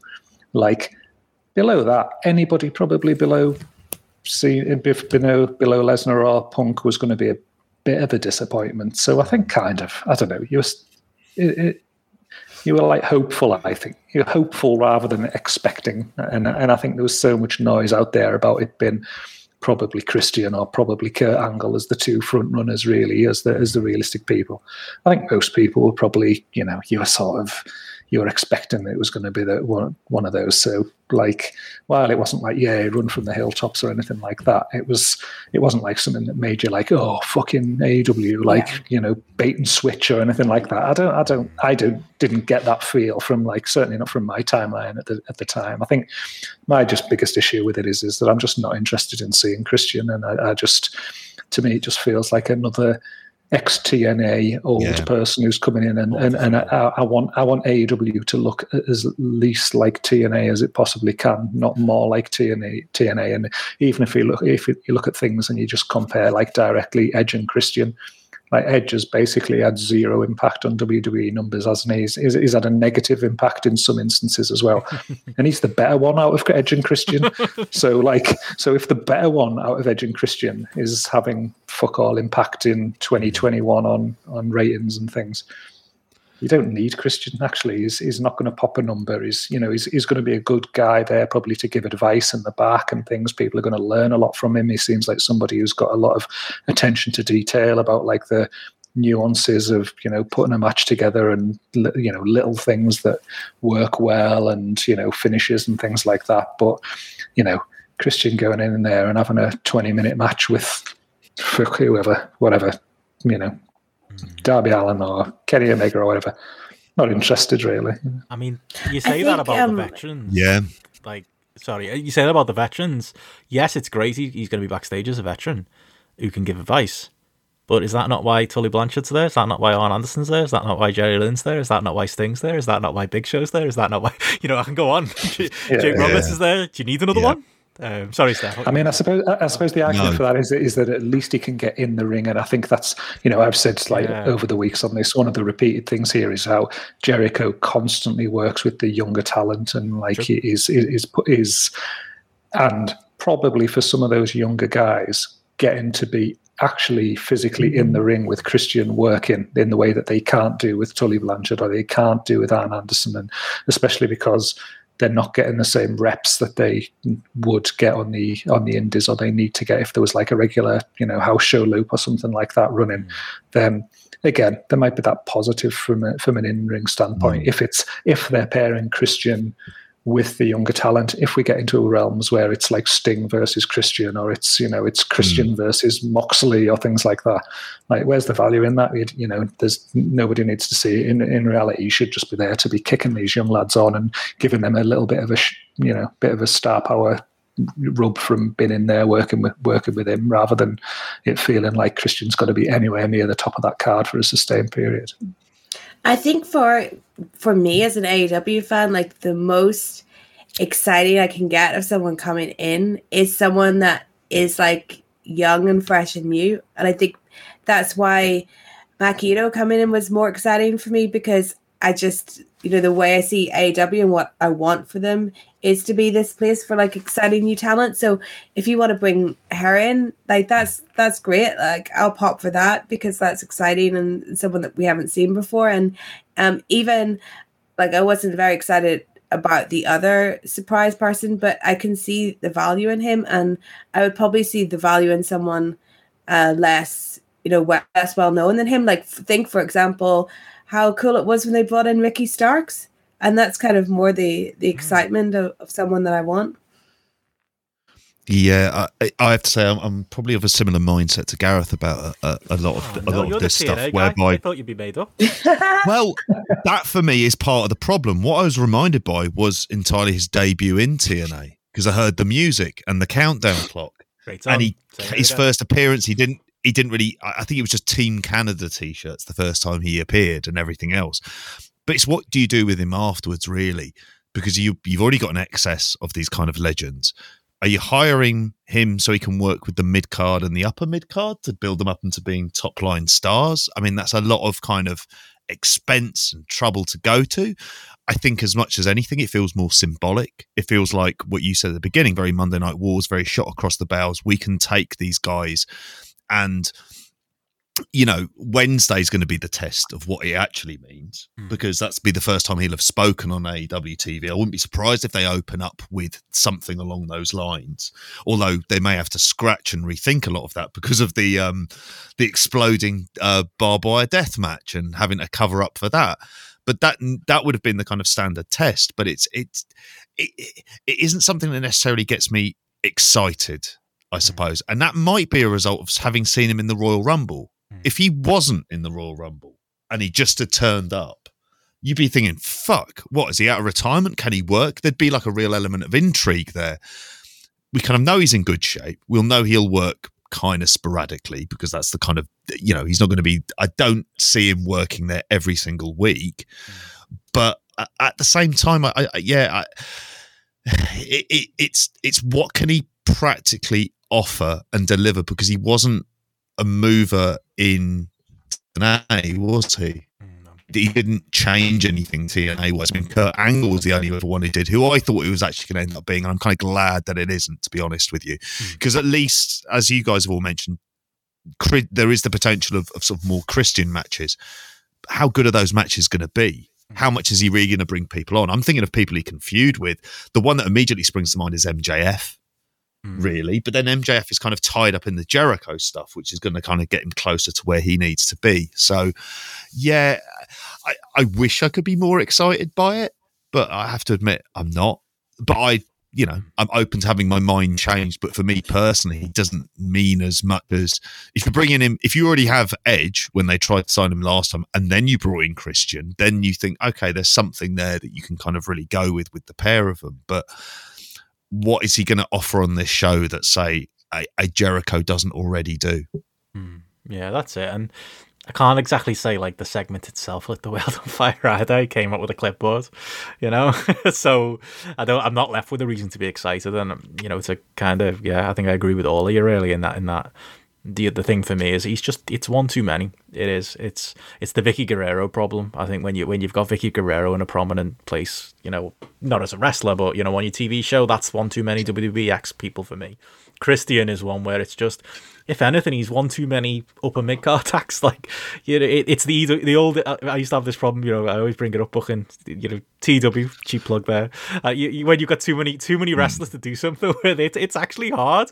I, I you know, I, I kind of you know, having to now shoehorn Christian into some kind of storyline. And like you said, the MJF idea isn't a bad one, but you know things of that of that nature where these people could be doing something a little bit more interesting.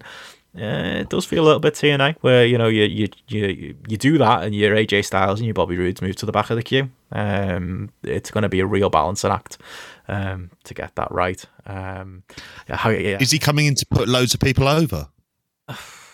maybe, maybe, maybe, maybe he seems like that. He's he's not a dumb fella. He, will know this is the reaction. That that is one thing I'll say about Christian. You know, someone who used to listen to his podcast, like he, you know, he'll he'll be aware of this reaction. He'll be aware of his yeah. place in wrestling. He'll be aware of the fact he's another forty something year old WWE guy coming in, and he will want to prove those skeptics wrong. But it is a fair question.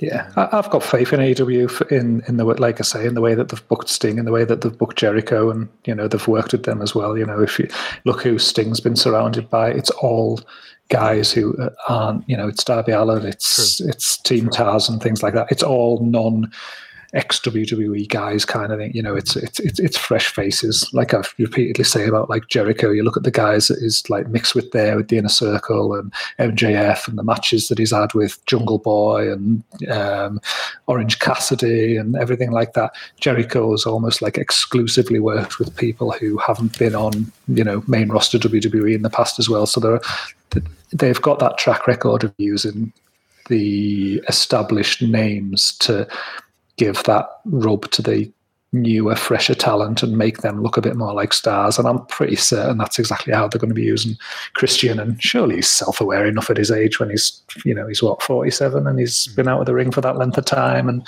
things like that. You know, he, he, he should, he probably hasn't got any desire to be the the world champion or anything like this at this stage. You know, he's probably, you know, you'd think. And, and again, like you say, hearing him on podcasts and things like that, he seems like a pretty smart guy, and you know he's he, he knows the score, and he seems like somebody who actually kept up to date with like what was going on in Japan and the Indies and other promotions and things like that. So he's going to know who a lot of these guys are.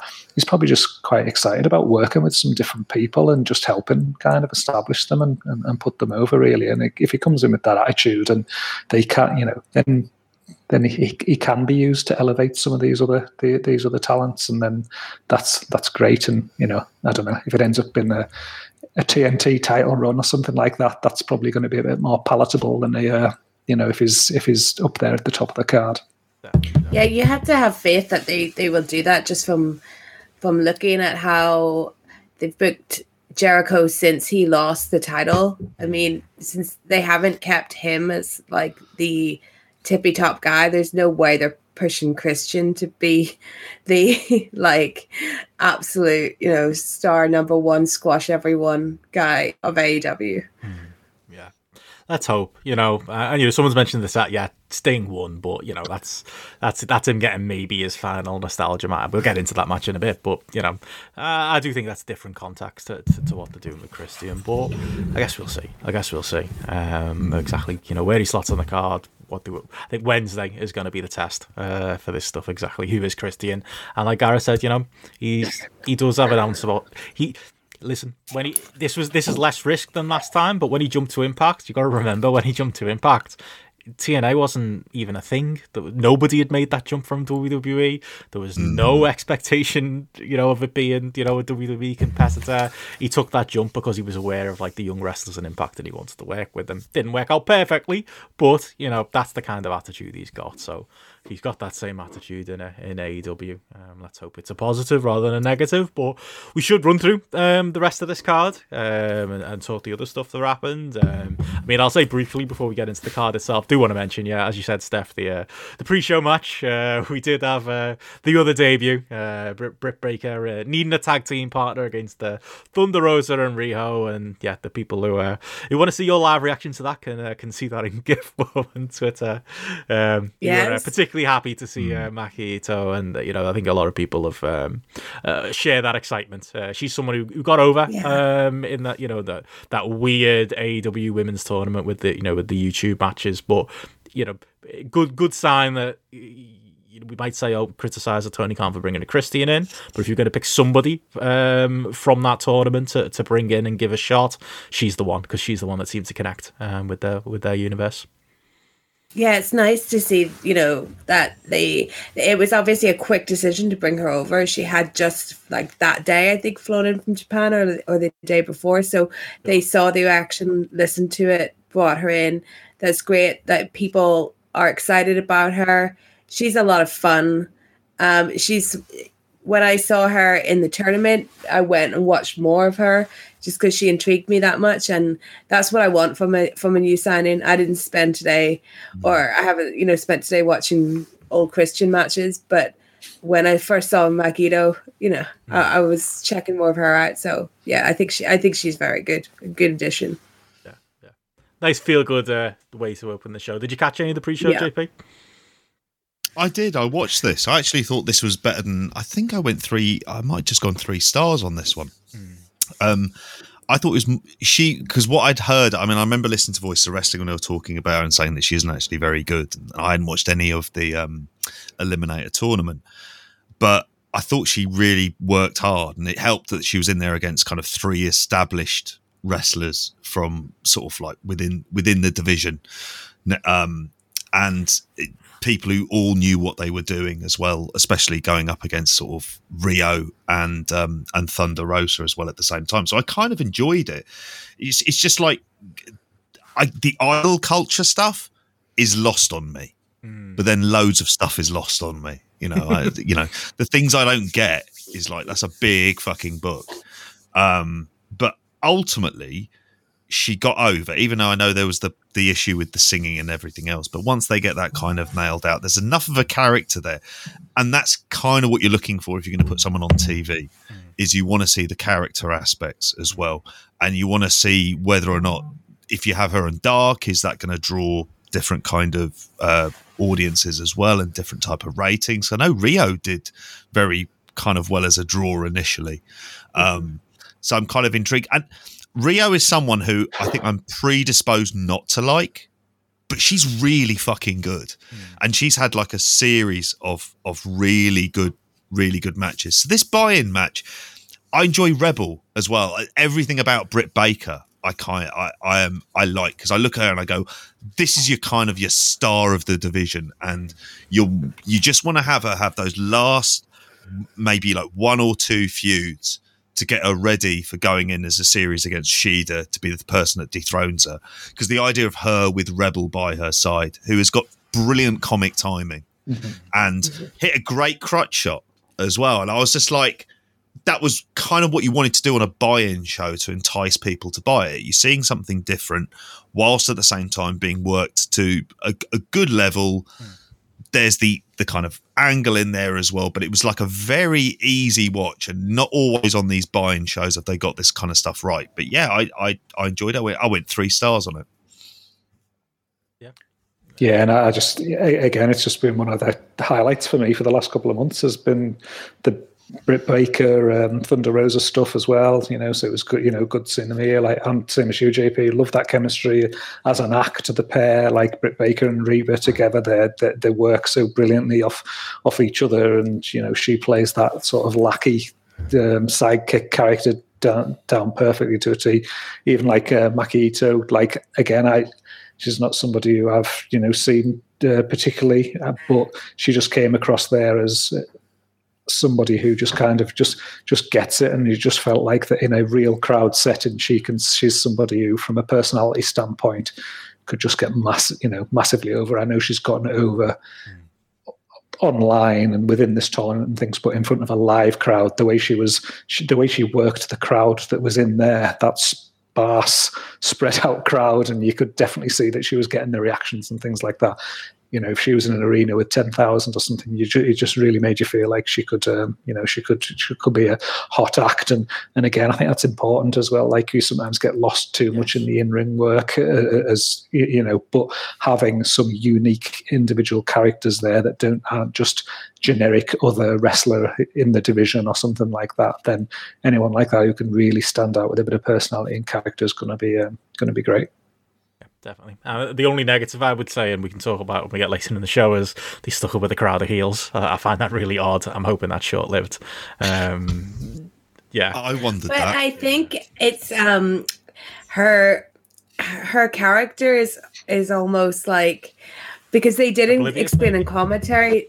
Sorry. Oblivious, maybe, to the fact that everyone around is evil, if you know what I mean. Yeah, like they explained in commentary that she was in an idol group and got kicked out for being the least popular member, which is like so great. So I think her, from what I can see, like her character is kind of this idea of, um, you know, and she she has a foul mouth on on Twitter and stuff. So it's the idea of like she's so cute to look at, but then she's also, you know, so um, uh, like uh, kind of like bad girl at heart or at least trying to be with the kind of uh, shock things in the contrast. So mm. yeah i didn't mind it being with the with the heels. I, I thought it was good. And i could see like Britt as Britt's character her accepting you know Maki Itoh as a friend because thinking like this is a naive person i could probably manipulate type mm. thing mm. Um, so yeah, maybe, and again, you know, the big angle if it, you know if and when it does come and she leaves them, you know, that'll get it even more over her face as well. So bit Yeah. odd, bit odd at the moment, but yeah, I could see that coming good. Um, we then went from that into the main show, uh, presented by Jim Ross and a packer of uh, lozenges. Uh, we opened up. Actually, you know what? Before we get into it, if if if Tony Khan can't say no to Jim Ross when he turns up with his voice that bad a state, he's never saying no to Jim Ross. Everyone, we've got Jim Ross forever on this uh, this commentary. um, yeah, um, saying that, yeah, you know, get get into the main show. Yeah, that I thought that was notable. Um, although his voice did seem to improve by the second half, although his mood did not, um, based on some of his commentary throughout the show that I got notes on. Um, what do we all think about this as a presentation of a show as well? I I, I was shocked to be honest because I thought. I think AEW do a good job of making their, their shows look unique, especially when it's like a unique dynamite and it's like, you know, a theme and there's a beach theme or whatever. They, they do the WCW thing, they don't go whole hog and you haven't got to load the gravestones or whatever and go full Halloween Havoc. But they put a bit of effort into making the shows look different. I, I was disappointed in this one. This just felt like dynamite. Um, I don't know if anyone else uh, had any thoughts on that. Yeah, I, th- I totally agree. I, the exact same thought that I had. And I think especially because of the, the graphics that they use and the colours that they use for um, Revolution, it's so sort of like striking that the, the the way they present those graphics that even just using those colours more within the video walls and things like that, they just didn't seem to do that. Or if they did, it just didn't seem to cut th- cut through as um, as as strongly as it's maybe maybe done in the past. Yeah, it, to me, I totally just felt like I was watching an, an episode of Dynamite when this started. Yeah, surprising. Yeah, and uh, yeah, it was, you know, one of those things they usually get right. Um, that maybe they got a little bit wrong, but um, I would have had whoever uh, jazzed up Moxley's jacket to just do a bit of extra work in the set. there you go. Maybe they were they were so busy with that uh, that they didn't get around to it. But yeah, another another weird. You know, again, it's it's a weird show of like I've got lots of positives to say, but just loads of weird negatives that I didn't expect to have coming out. Um, one thing I, I will say positive things about though is the opener: Young Bucks and Chris Jericho and MJF. Um, Personally, I probably would have gone with one of the multi-mans as the opener rather than this, but I think as an opener, it, it went well. Uh, I gave it 3.75 on Grapple, so I'm a little bit above uh, the average there, but, you know, a match I really enjoyed. I, I felt like, you know, watching it live, every time there was a every near fall for that last five to 10 minutes, I bought. Uh, that's as high praise as you can give to, to a match. You know, every one of them felt like a finish. I think they did a really good job of, you know, you know, Chris Jericho, um, I'm scared of Steph now after the leather jacket argument, but you know, being a getting a, getting a little bit older, um, you know, there's uh, there's things you've got to you've got to do to in, in matches. Uh, you know, there's there's certain matches I think where you know he still shines, and there's certain matches where maybe he's not quite as strong. I think the layout of this match was was perfect. Um, I think you know.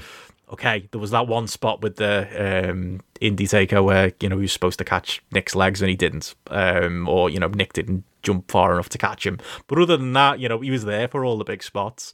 Um, it was part spot match, part story match with the Jericho MJF stuff, and yeah, this really landed in a nice way for me. I, you know, wouldn't go higher than three point seven five as an opener, but yeah, re- thought it was a, a really strong match and a really good good way to uh, to kick off uh, the card. Uh, where were you on this one, Steph? Yeah, um, this is my favorite match of the night, and yes, I have rewatched this whole show, um, as well, like like sober to give my uh, ratings.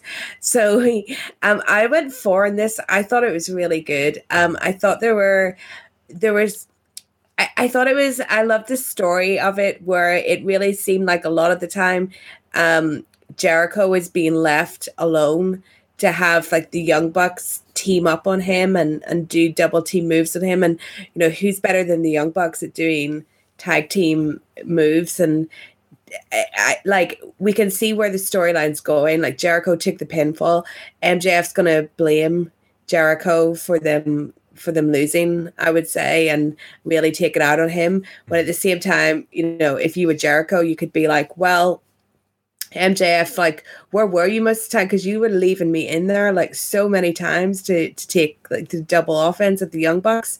So I think it was very like well laid out uh, storytelling wise. Um, I think the action was good as well. Like you, Benno, I bet on many near falls and like Sean, and as I'm sure Sean knows from listening to me ramble on so much um, on my YouTube, I 100% thought Jericho and MJF were winning um, because I, I, yeah, I thought that they were, you know, maybe going to do a bit of like a run as a, a cohesive unit, you know, strong tag team together before um, a breakup. And I also thought it was on first so that they would win, so that you would, for the um, tag rumble get the get so Santana and Ortiz winning. Mm. So once they lost, I, I was really shocked. But I, I very much enjoyed this match. I think the Young Bucks are like, just they're so awesome. Like if you don't like the Young Bucks, you've got like a Cornette problem.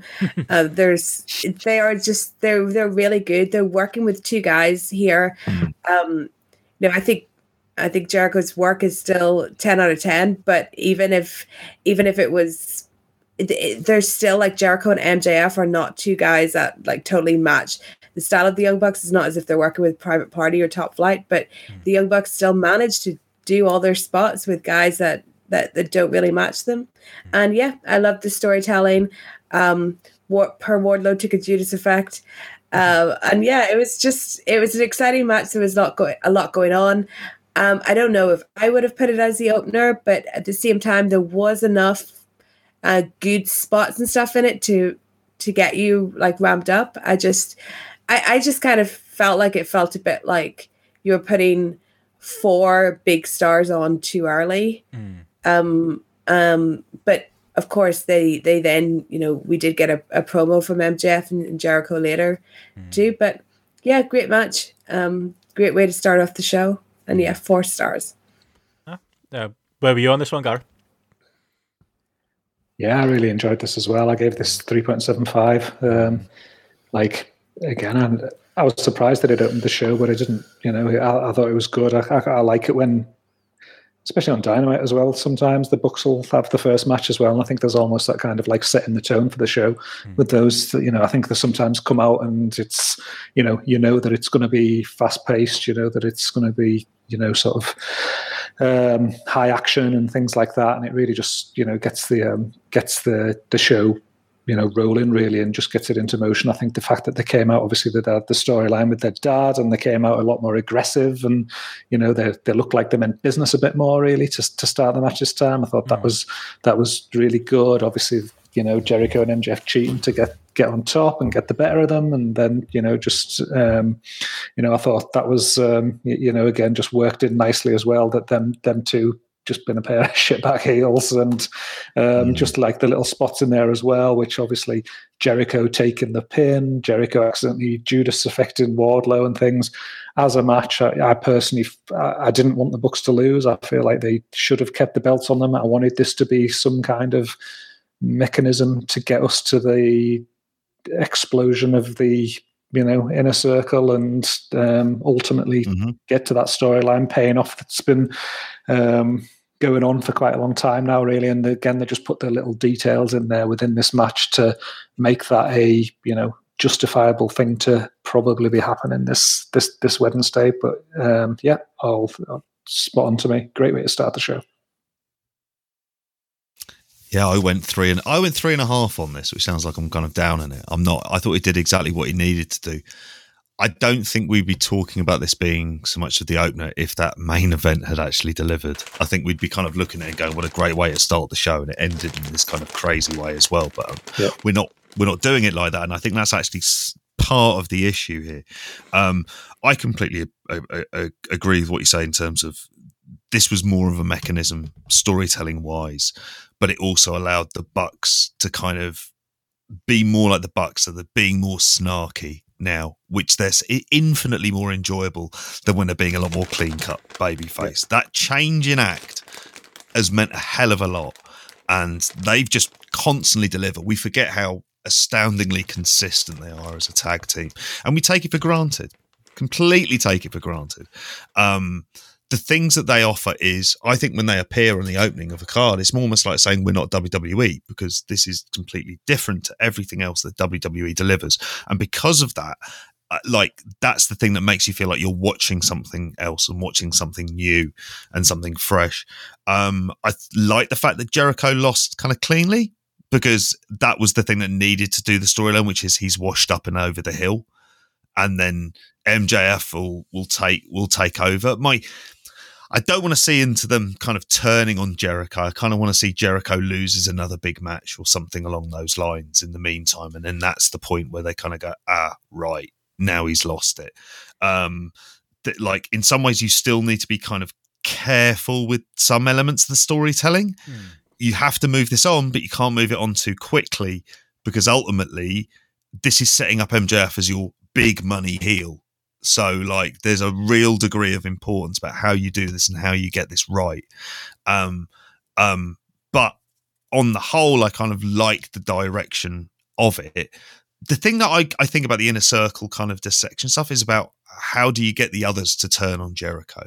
That's always the thing that comes down crucial to How do you get Santana and Ortiz and Hager kind of going over with MJF? Mm. Like that's how does that storyline work and how do you thread that into the mix? Because even though they're the background players you can see the Jericho MJF stuff off from a from a mile away and better for that because it's that kind of like you're building up to that point. But I, that's the thing that I kind of worry about because then that's the kind of but if they all just suddenly turn on him next week it'd be like it's a bit too soon for me but I, I, my personal pre- preference, and getting into fantasy booking here with this, mm. would be that it almost just causes just the whole thing to just you know just just just fall apart. In in essence, you know, I could almost see like MJF and Wardlow just been on Jericho and maybe Sammy Guevara coming to make the save and coming back as the babyface Sammy Guevara and him and Jericho been back together and you maybe just get a little run there where you get Jericho and Guevara against um,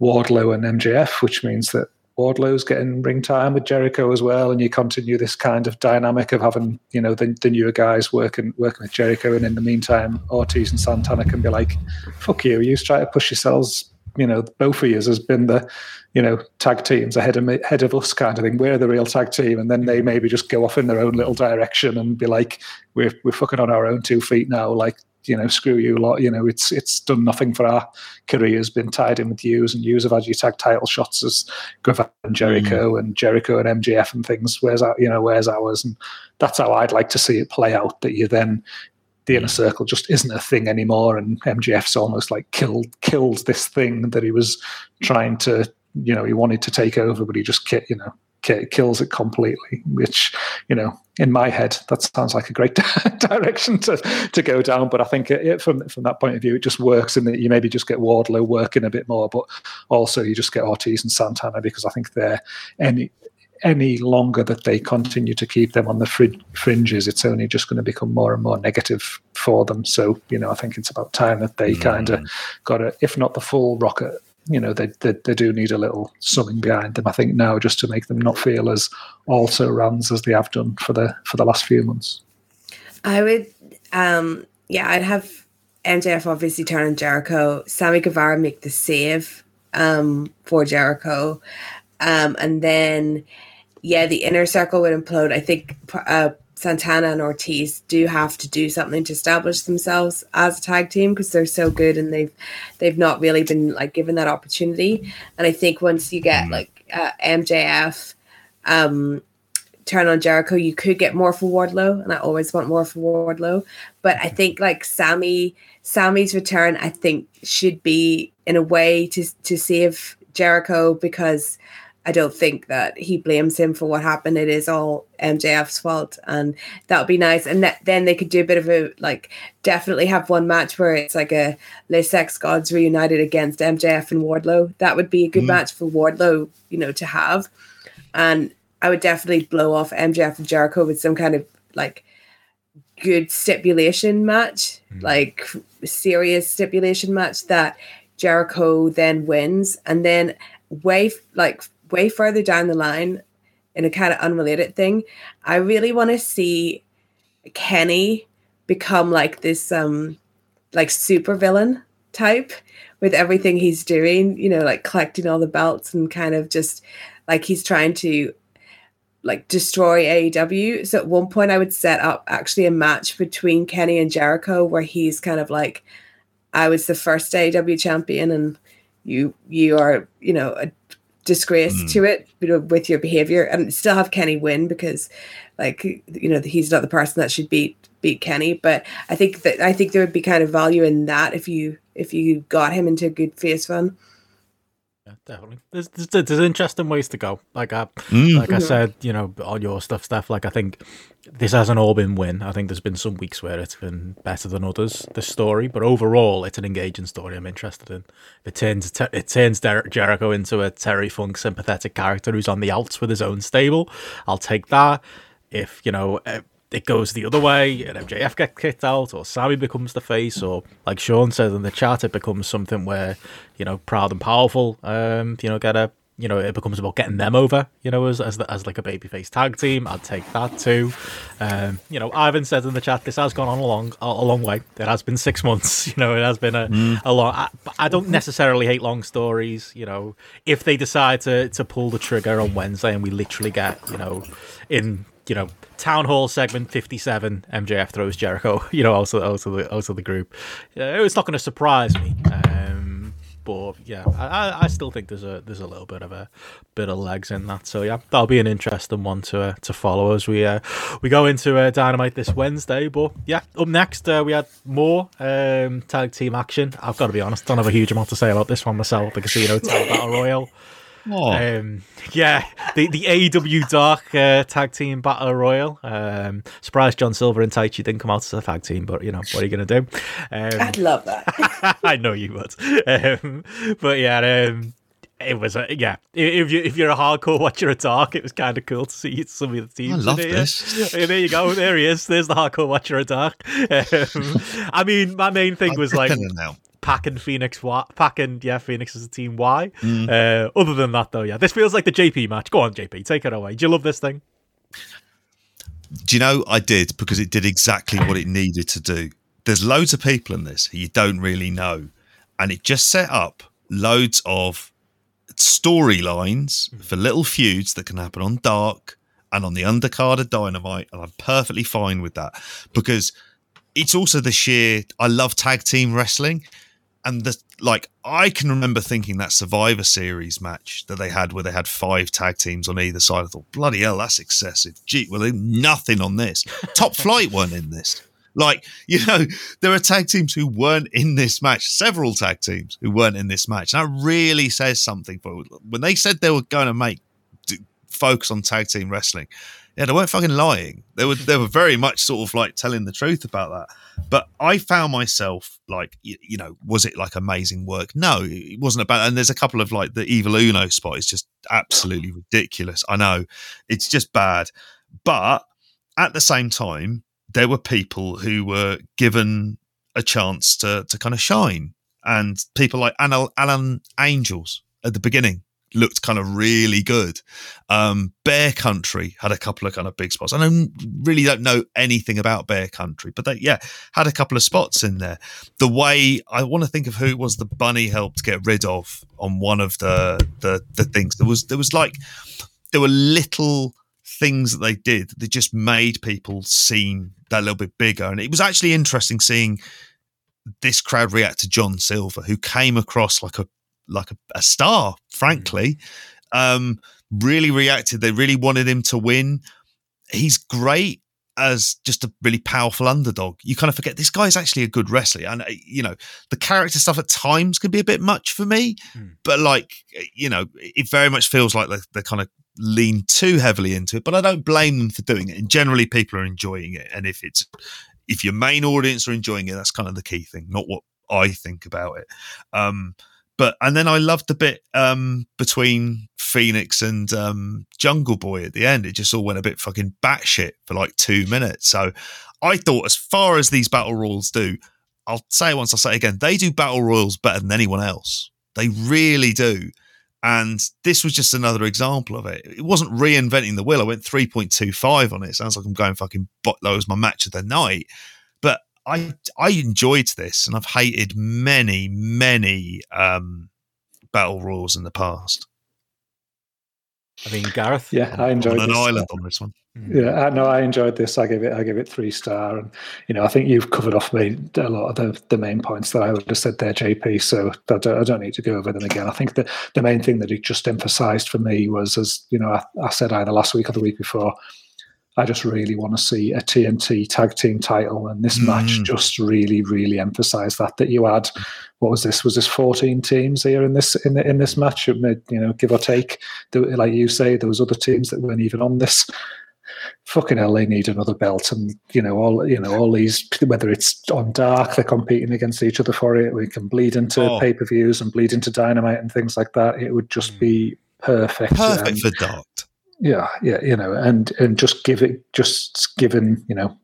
Obviously, when I, when I tweeted that, you replied with the Young Pistols uh, picture there, Benno, on, on Twitter. I was thinking of like, you know, Z Man and Flying Brian and things like that having Yeah. the belts back in the day and things. Yeah. Just, yeah, just just given, just being able to maybe switch the belts around a bit more and just give, you know, just work storylines between these the, these guys a lot more because the more that can get them working with each other, they build that chemistry with each other. It gives them a bit more long term direction, and then ultimately you can see, all right, who are the ones that we want to push in and be taken on the books or taken on FTR or whoever happens to have the belts further down the line at the at the top end in the future, and it just it, it just helps set people uh, uh, appropriately for it because otherwise you've just got guys having random tag team matches against each other on dark or whatever new shows they are you know it's it's it's a it's a it's again it's a mechanism that they, they can use and I, I really think they should use. I think it'd be uh, I think it'd be gold. And the other the only thing you I, I don't think you mentioned there JP was the the QT Marshall um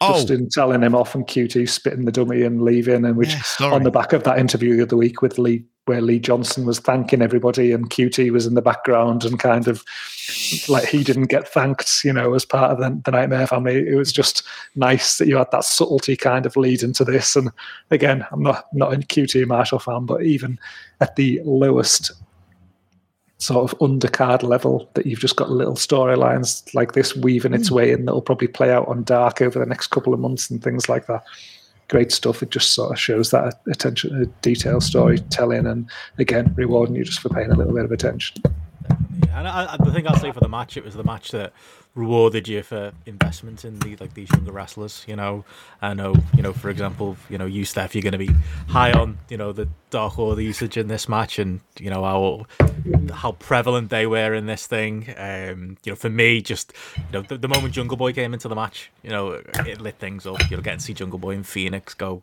back and forth with each other was uh, was was great too. Um, so there was a lot of a lot, a lot to enjoy, I suppose, as far as little moments go in this one. And yeah, you know, again, one to reward the uh, the hardcore AW fans. Yeah, absolutely. I really enjoyed it. I did enjoy the the amount of Dark Order in it, um, and I just feel like and maybe it goes into like what we were talking about with with Proud and Powerful. Uh, their their tag team division is so good. Like it's almost too good. Like they've got too many. um, and but this was just a fun match, and I think it did set up some interesting singles thing things. You you do have Jungle Boy there, who's just an, an absolute future star, and seeing him go with Rey Fenix was awesome. Um, I kind of now want to see Jungle Boy have a match with someone like Fenix, who's a bit, you know, scary compared to Jungle Boy. but yeah, it was great. It was a great showcase of all their their tag team talent, and I think I'm more fun to do than just you know a random singles battle royal. Yeah, definitely. It, yeah.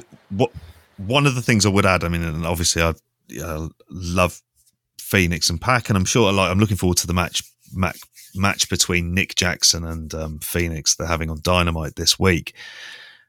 One thing this show missed, and we're going to go into it, was that killer kind of wrestling match. Hmm. And you've got guys like Fenix and Pac in this match, Hmm. who do you need to have them going for a tag shot? Mm. Yeah, like that's that was the thing that was kind of like one of those things that was missing was that kind of Why absolute in the ladder match not Fenix? Like, I don't understand that. I don't understand why you go that way around. Yeah, Mm. yeah, I felt the same way. But for me, it was yeah, the, the like that was that's one of the other things. Everyone else being in this match, I'm absolutely fine with. No issue really in there at all. I mean, even Jungle Boy, who always comes across as a star. Like he again, he's your long, he's part of your long term project. Like him and MJF. That's you know you've you've got that core of sort of three or four there. But yeah, seeing Fenix and Pac in this when you know there, there would have been the potential of having a, a kind of killer match involving them separately from it. But anyway, Indeed. Um, well, next up, we had uh, Ryo Mizunami and Hik- Hikaru Shida uh, for the AW Women's title.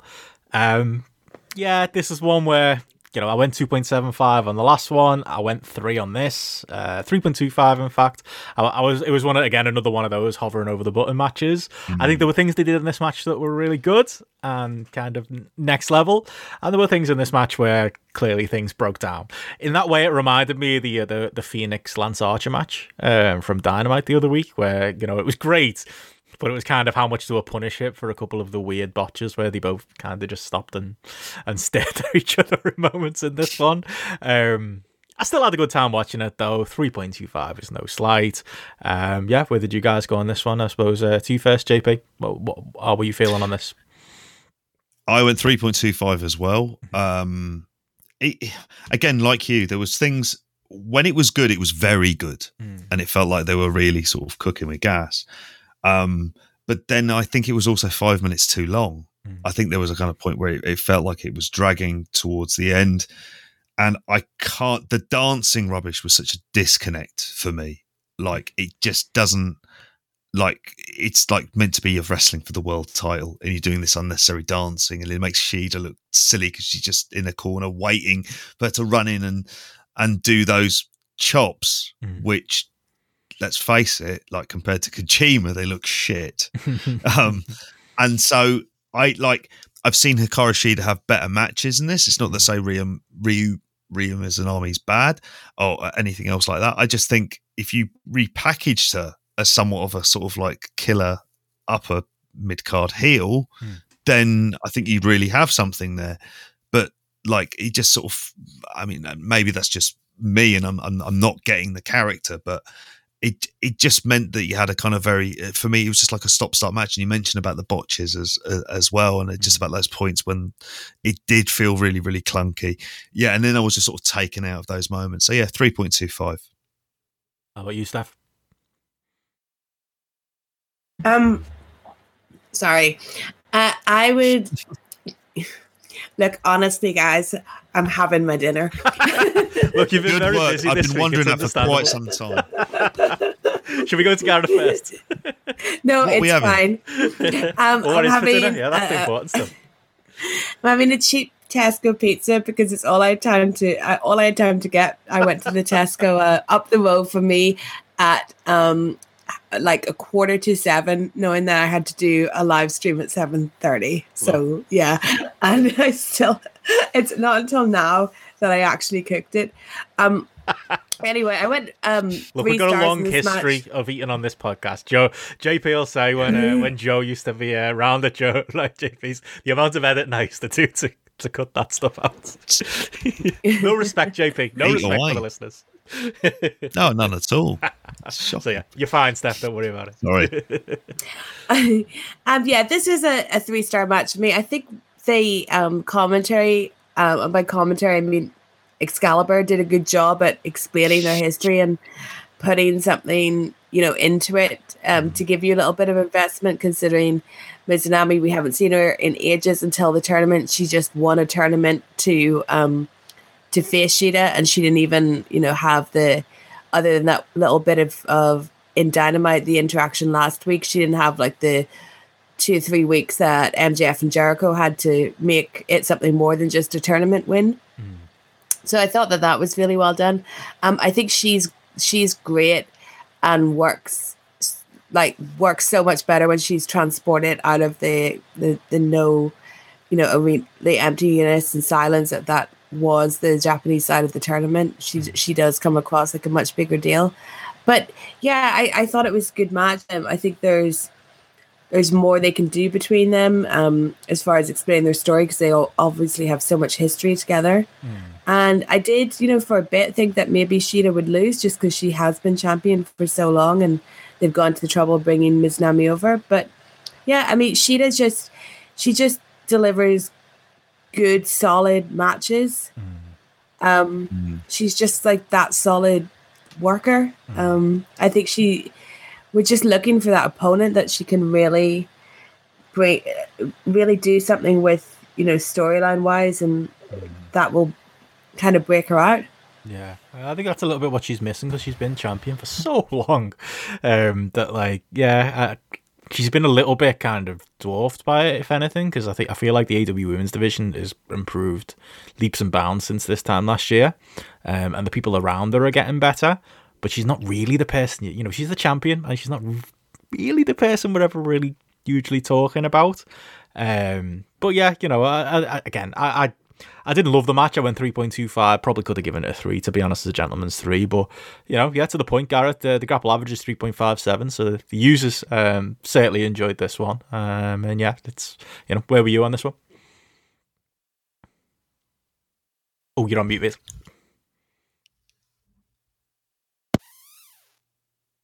For me this because like I'm normally the high man on hmm. Shida. Like when we when we talk about Shida matches, I'm the one like waxing lyrical about her. But I, have gone two point seven five. Like mm. I I just I thought this was it was poor. I thought it was one of the worst that I've that that, that I've I've seen her, and I think it was I don't know. I think that opponent had a big part to play in it. The JP's mm. touched upon it. Just things like the oh, just at the start, there was god awful chops in the corner that just oh, that mm. looked woeful. They just looked terrible. It just took me like right out of it.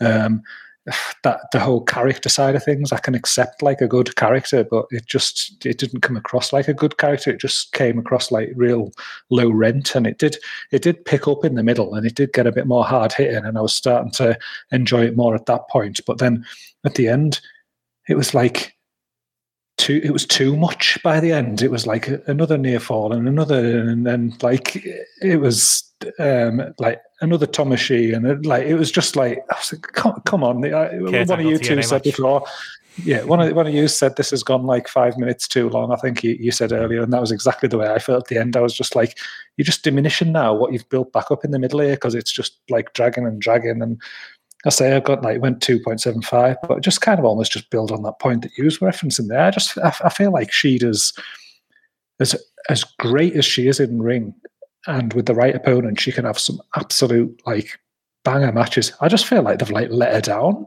in this champion run. It almost feels a bit like you know when like CM Punk had that run and it was like, you're the champion, but you're not really kind of thing. Was it like Triple H sort of saying? And it almost feels a bit like with her, she doesn't feel like the biggest star in the women's division, like Britt Baker does, or the weight that's mm. been put behind her from a storyline point of view. And like you look at the feuds that she has had since she's had the belt.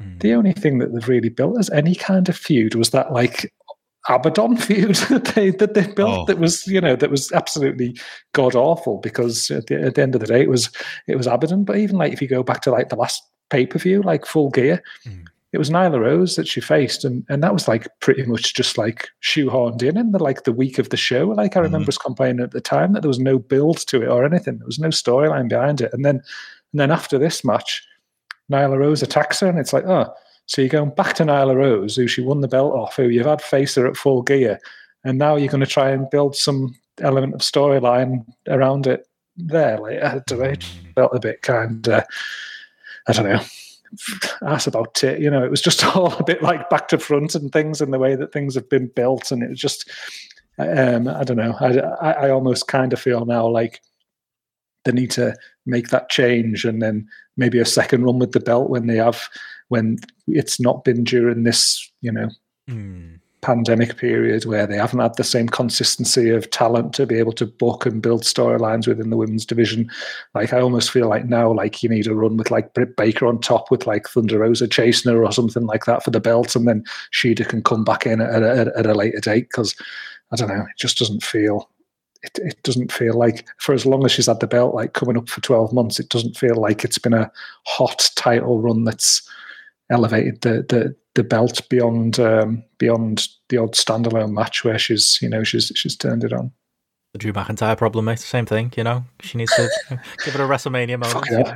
up. don't don't don't don't give her that. Don't tar her with that brush. Oh, Poor I won't- girl. I won't do that to her. But yeah, I, I know what you mean. Uh, you'd be forgiven for getting she's the champion uh, at times, which isn't a good sign. But again, I think there's there's positive signs around the AEW Women's Division. I just think they need to get the pieces in the right places, um, and maybe you know maybe that'd be the way to do it. But yeah, swiftly moving on, um, as we still do have uh, four matches to get through. One of these, though, isn't really a match.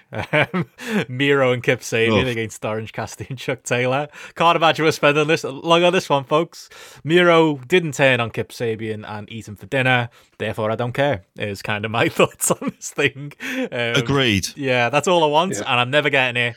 Instead, we got a shitty angle with Chuck Taylor, and then Orange Cassidy came off for the save, and then something resembling a match. Miro went over strong. That's the positive point coming out of this thing, but barely a match for me. Um, you know, it's it's one of those where it's like, yeah, I think even giving it a gentleman's three um, would be too much for me. I just, yeah, didn't really connect for me, but this whole thing doesn't connect for me. 1.5 on grapple for me. That's how that's how low I went on this one. Everyone's lost something in this feud. Orange Cassidy has cooled off Yeah, as yeah. well. Um, best friends, if you think of the of the backyard match they had as well, hmm. they've cooled off. Hmm. Um, I don't know whether or not it's the Kip Sabian kryptonite effect on this. that if you just Remember Cody there came to the UK instantly, at the height of the BritWres boom. Uh, someone said this on Twitter. I can't remember where I'm stealing it from. The height of the BritWres boom came to the UK and was like, Kip Sabian, that's my guy. I'm gonna take him back to the US and make him a star. What? Yeah. no, yeah. It's happening, it's death. Mm. It's absolute death, and this feud is death, Mm. and it doesn't feel like it's over. Mm. It's like they're carrying on. It's like, have you brought him in to have months long feud, Mm. primarily with Chuck Taylor? Mm. That's what you're good, you're doing when you bring in Rusev. Like that's that's abysmal. I can kind of accept it in the bigger, like being positive about AEW because there's so many of these interlinking parts. Not all of them are going to be like for you, but this one is just one where they've just fucked it from the beginning. It's been fucked. Him and them, it's just bad and it feels like it's carrying on. I went two stars. I don't know why I went two stars. Mm. This was the point last night where I went, right, I'm off to sleep and I'll catch the rest of this in the morning. And yeah, in the morning it was on. My eyes seemed to view bits of this, but it was just fucking dull as dishwater in a storyline I could give less of a shit about. Yeah. Anything to add, Gareth or Steph? I can't imagine you do. That kind of sums it up. Two- two- yeah, I give it two point two five. Average on the app's two point four one.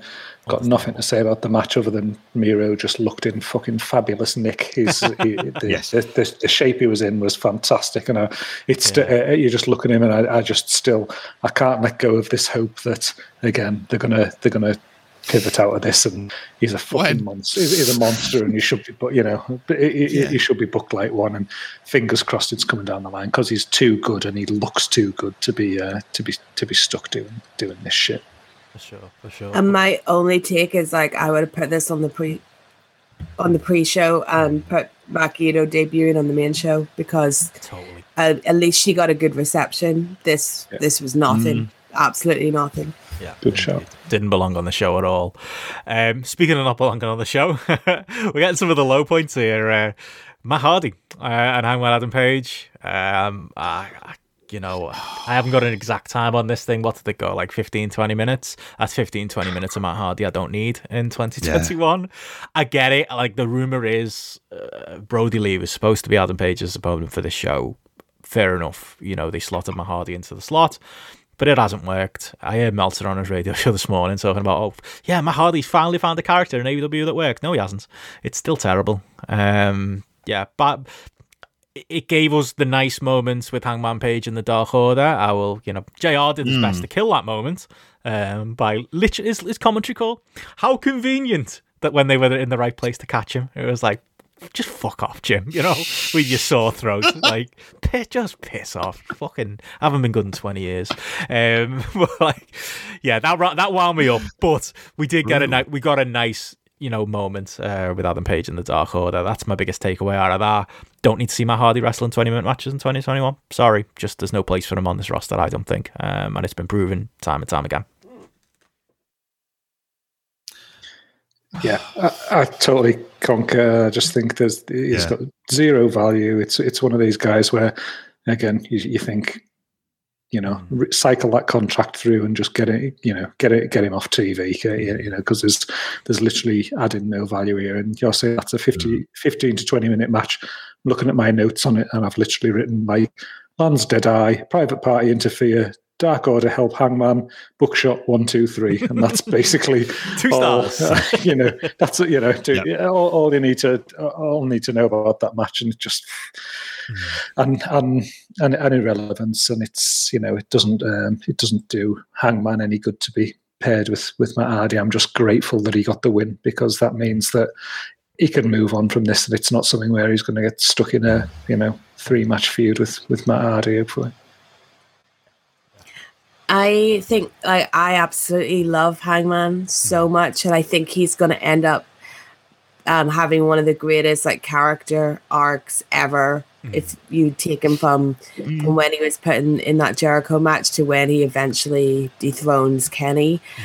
and this storyline, I'm so invested in the Dark Order. I'm so invested in Hangman. Mm. Uh, I really get I get really into it and really emotional, and I'm just like the other person in this feud, the person from Hangman to feud with, could have literally been anyone because it's not what it's about. It's yeah, all about true. Hangman and Dark Order. So I wouldn't have given the spot to Matt Hardy.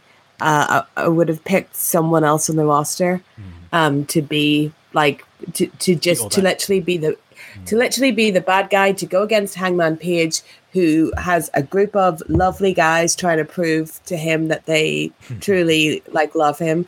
Uh, it could have been anyone, so I kind of wish it wasn't Matt Hardy because I, I want like I, I, want more for Page. I don't want to be reviewing a, a pay per view and saying that Page's match was not interesting or not good. Yeah. I don't want that for him. So yeah, I would have just I, I would have switched him out for anyone. Hey Steph, I'll always say you and uh, you and Gareth were the first on that Dark Order train. That that John Silver train, you know, mm-hmm. is, uh, mm-hmm. is two biggest fans I know.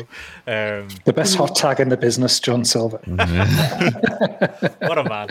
I'll even put him in here. Just just give him an exhibition match with. Us. He's the new Robert Gibson. Yeah. Yeah. My, my main thought was you lose this and you use the Miro stuff before, and you've got a two-hour, forty-five minute show mm. and that's what you should be doing around this era. Mm. Like, there's there's no reason for that. That's half an hour you lose, and you lose nothing. I definitely would have traded them two matches for an extra hour's sleep last night. Definitely. yeah. yeah. yeah. We all would. We all would. Uh, shorter cards, the better in pandemic uh, era. Um, up next, then, we had our, our ladder match. Um, the face of the revolution ladder match, no less. Max Caster, Lance Archer, Cody Rhodes, Scorpio Sky, Penta El Zero, Miedo, and All Ego Ethan Page. Um, I think he, again, probably the heaviest rumored person as far as you know being the uh, the guy in this match, the, the surprise in this mm. match. Um, yeah, I know JP. You watch a lot of Impact. Uh, what do you make of uh, Ethan Page coming into coming into AEW? He's burnt every bridge in every other company, so why not yeah. an Impact and come over here? But in all seriousness, he's someone who he's all I've always thought he was an AEW guy. You know, he was on All Out, yeah, or All In, or whichever one it was, the one that wasn't the AEW one, All In. Um, you know, he is all a in, yeah. Cody Rhodes wrestler if I ever ever saw one. He's he, he's very similar to MJF in that way. He's a promo. You know, he's not he's not he's good mm. in hmm. ring, but he's a promo. One of my favorite indie feuds of all time is him and Darby Allin. Um, you can do that again in mm. AEW. Uh, I think he's a great signing. You know, maybe building him up as this big surprise, and then maybe the people who aren't familiar with all that stuff might be a little bit let down. Um, but all in all, I think a good spot for him, and yeah, I was happy to see him in AEW. Yeah, it's a funny one, isn't it, with him? I mean, because it kind of comes down to it, the potential mm. for what you could do with him, because he is a hell of a promo, mm. is kind of really intriguing if you put him in that kind of feud with Cody. And they very, like, Excalibur referencing the Darby Allin stuff straight away is mm. interesting as well. Doesn't But say the way how many points? no, no, no, exactly. well, and and at least now with Impact, one of the kind of little bonuses they've got is little bits of footage, Mm, like they used of people, things like Sting. So you've got that to be able to kind of introduce and do some character stuff as well. I think I think that's a that's a kind of good shout. Mm. One of the problems is is you bring him in with Josh Alexander and you got yourself a a really good tag team now. We would argue, do they need another really good tag team in there? But they were really good. They were like one of the kind of constant highlights of it. And I have to say, from an in-ring perspective, that's primarily down to Josh Alexander, really, Mm. than than Ethan Page, who I've always thought is is kind of okay. Mm. Really, he's he's he's kind of fine, but he's a hell of a promo. And if he they are, and if he allows himself to kind of listen to some of the advice, which is what I suspected, it, it doesn't always go on with him, and he kind of ends up butting heads. Then he really could do something if you produce him in the in the right direction. Like even if he's part of you know just running his mouth and the rest of it, I think you can get like kind of good bits of TV from that, and he kind of works off the cuff as well. Um, he's not like I, I mean, it's it's his stuff and kind of impact is kind of very good from that kind of pro wrestling stuff, but then he ends up doing like Karate Man and shit like that, and Keep him away from that. yeah.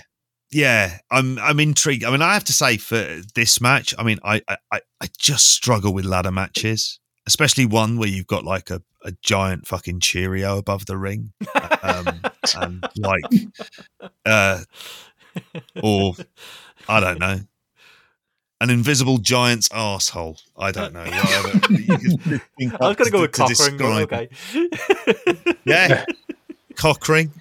That's what I was. I was thinking. I was thinking last night. It was Cockring on a pole match, and it was going to be Vince Russo was the Hall of Worthy, uh, Hall Hall of Fame worthy candidate that they signed because it, uh, it looked like a bit of his book. Chris Chris Chris Elliott in the chat says a ring from Sonic the Hedgehog. It also looked like something you put on the toilet seat if you've got like your your ass is in absolute fucking trouble and you're struggling to sit down. Like I've not used one by the way, It's- it's- but like it, TMI. kind of looked closer to that. Yeah, Yeah, it was weird. Any, any, any, it's moving on to any thoughts on the match itself? Anyone? Um, yeah, long, long was Cody fine. injury angle. It was fine. It was a ladder match. It was what it was. Mm-hmm. fine.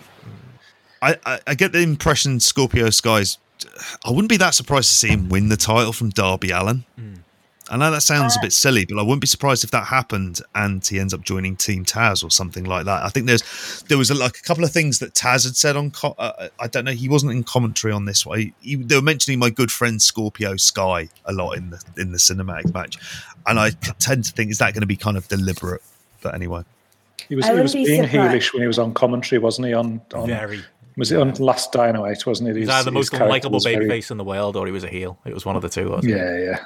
Um, I wouldn't be surprised if Darby's not able to compete on Wednesday because they said they'll take the title off him if he can't compete, and it goes to Sky that way to like proper establish him as a heel, and then he can align with Team Taz, and then they've really got one over on da- Darby because he lost his title without even actually losing it. Hmm.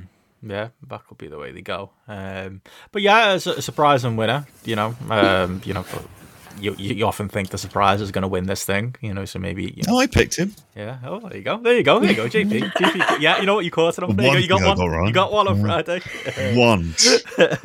but yeah, other than that, it was a two and a half star ladder match, and why they needed, they felt the need to do the Cody injury angle and have him sit at the stage the entire match, I don't know. Um, yeah, A- again, Because I think I don't think you I can think mix it's- on the battle royal on the same show. It's kind of my main point. Sorry. I think it's kind of the reason of like why did Cody actually need to be in this match? They just have to hmm. keep him in the, the TNT title thing because really, hmm. when you've had a massive match with Shaq on Dynamite and Wednesday, hmm. like feel free to take the Sunday off. but they, you know, they put him in that match and then they they did that angle, so like there's some attention on him. But yeah, I think it's just the the TNT title is kind of always going to orbit around Cody, isn't it? Forever. Yeah, yeah, that is true. I was, if anything, I was shocked he didn't win. Um, but yeah, anyone go higher than two and a half stars on it? No. No, I, I'd give, I it, I'd give it three, but I don't know why. Three three point oh six is the average on Grapple. You It was must probably say about 3 a.m. Two and two and a half to three. You know, it's in that it's in that ballpark. It was uh, Yeah. yeah. What's Meltzer? Give it four point two five now because there's a ladder in it. Um, but yeah, observer on JP. We'll cover it on the weekend show. We'll be waiting for that rating to come out. Um, um, speaking of uh, contentious star ratings, I think this one next one might be a bit contentious because I've seen all over on the Grapple app uh, for this one. Although still coming out with a with a relatively high rating. We're talking, and you mentioned there, you know, Darby Allin potentially being injured for Dynamite this week. Uh, Darby Allin and Sting against Ricky Starks and Brian Cage in our, you know, quote, quote unquote cinematic match. Um, yeah, it's it does seem to be seriously dividing opinion as these matches do. Um, to me, you either you either Undertaker and AJ or you you know do what you know Bray Wyatt and John Cena like they're they're, the two extremes for me like these these matches. Um, I think this came in the the upper end. I did enjoy it. There were things I didn't love about it. I didn't love the music. I didn't love them putting commentary over it. I think you've got to. Yeah, I don't think you needed the the commentary to be honest. I think if anything, it was a distraction. Yeah, maybe pick music or commentary. Maybe that's a maybe that's a way to go. Um, but I th- I thought it was creative enough. Darby Allin is you know a, a you know Tony Khan when he's speaking to, you know, to yourself, Steph, and uh, the other journos on the conference call, talking about how you know he refers to Darby Allin as a filmmaker because that's what he is. You know, you can his fingerprints are all over this. Darby Allin actually said in an interview um, that he'd, he'd, it'd been two weeks um, he spent not sleeping to put this thing together, and I believe him. It's Believe Darby that. Allen. He's a he's a nutter, and he's gone to. Um, this was Darby Allin the match, and everyone else just slotted in uh, into position. Um, I thought he did a really good job. Slightly disappointed in maybe not getting Sting in ring, but based on this show, and I feel like it, it might still we might still get that.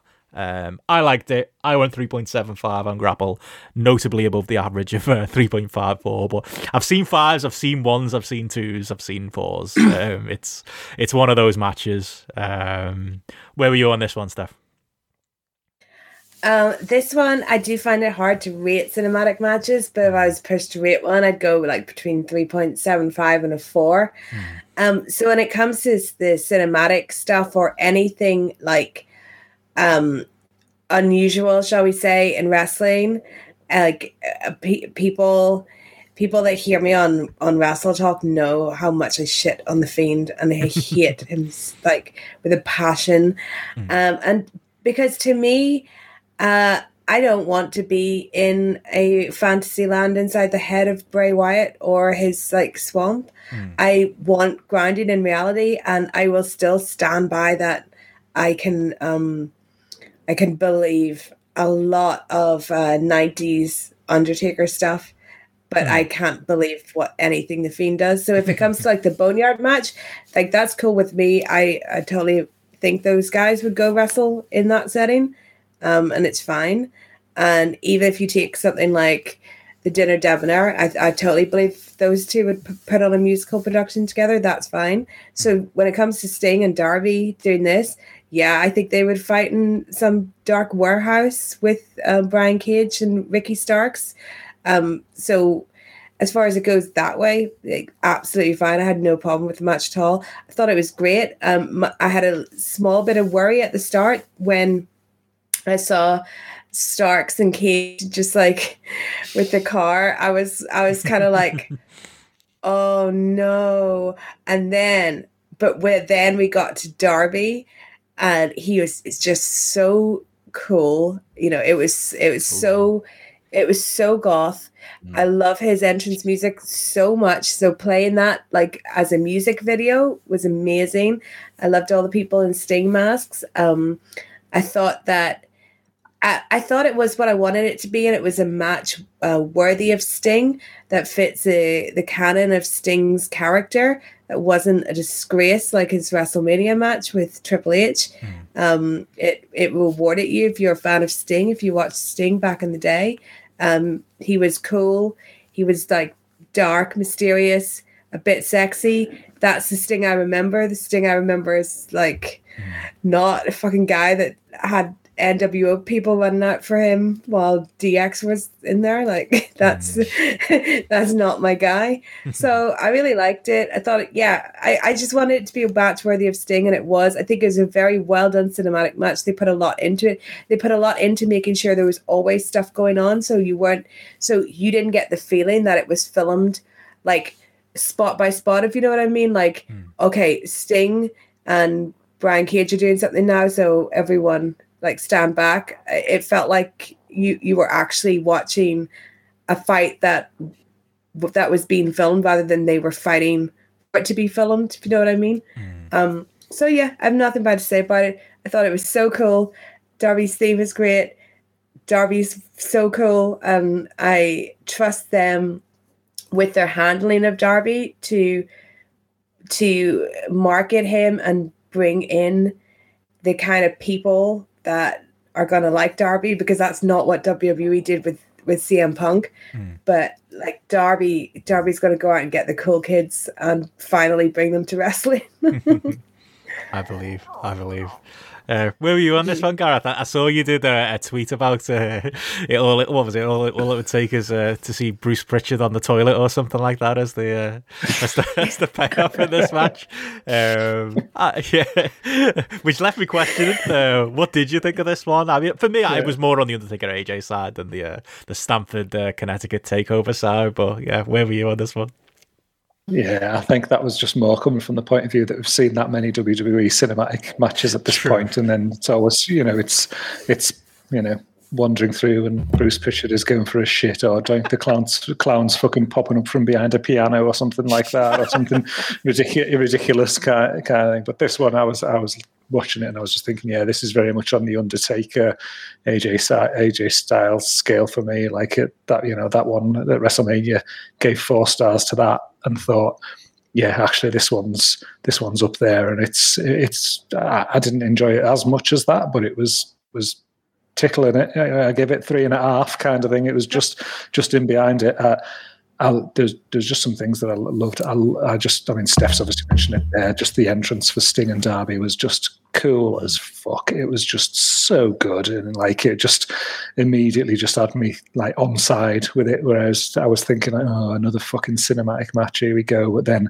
I was just like yes, you know it was just it, it just came, it just came across so fucking cool. And then just so many just like good spots in there that were just that just felt I don't know. They, you know, when they swung Darby through the pane of glass, and then obviously when oh. Darby came off the balcony, like with that elbow and things, yeah. even like little things like Brian Cage when he um when he was doing the suplex and he carried him up the stairs, like in the in the like up, up in the, the suplex. I was just like, oh, it's just good, unique, different little things. I, I just think the the just visually the the setting was perfect. It didn't look phony. I didn't think in any any, any way. It looked kind of genuine. It looked real, more real than Mox's jacket, mm. and um, um, um, you know, it definitely had that sort of real gritty, gritty edge to it and things. but um, but yeah, I think again, I just think the atmosphere and everything like that that was with it, it didn't feel like some shitty cinematic match that's just been cobbled together in some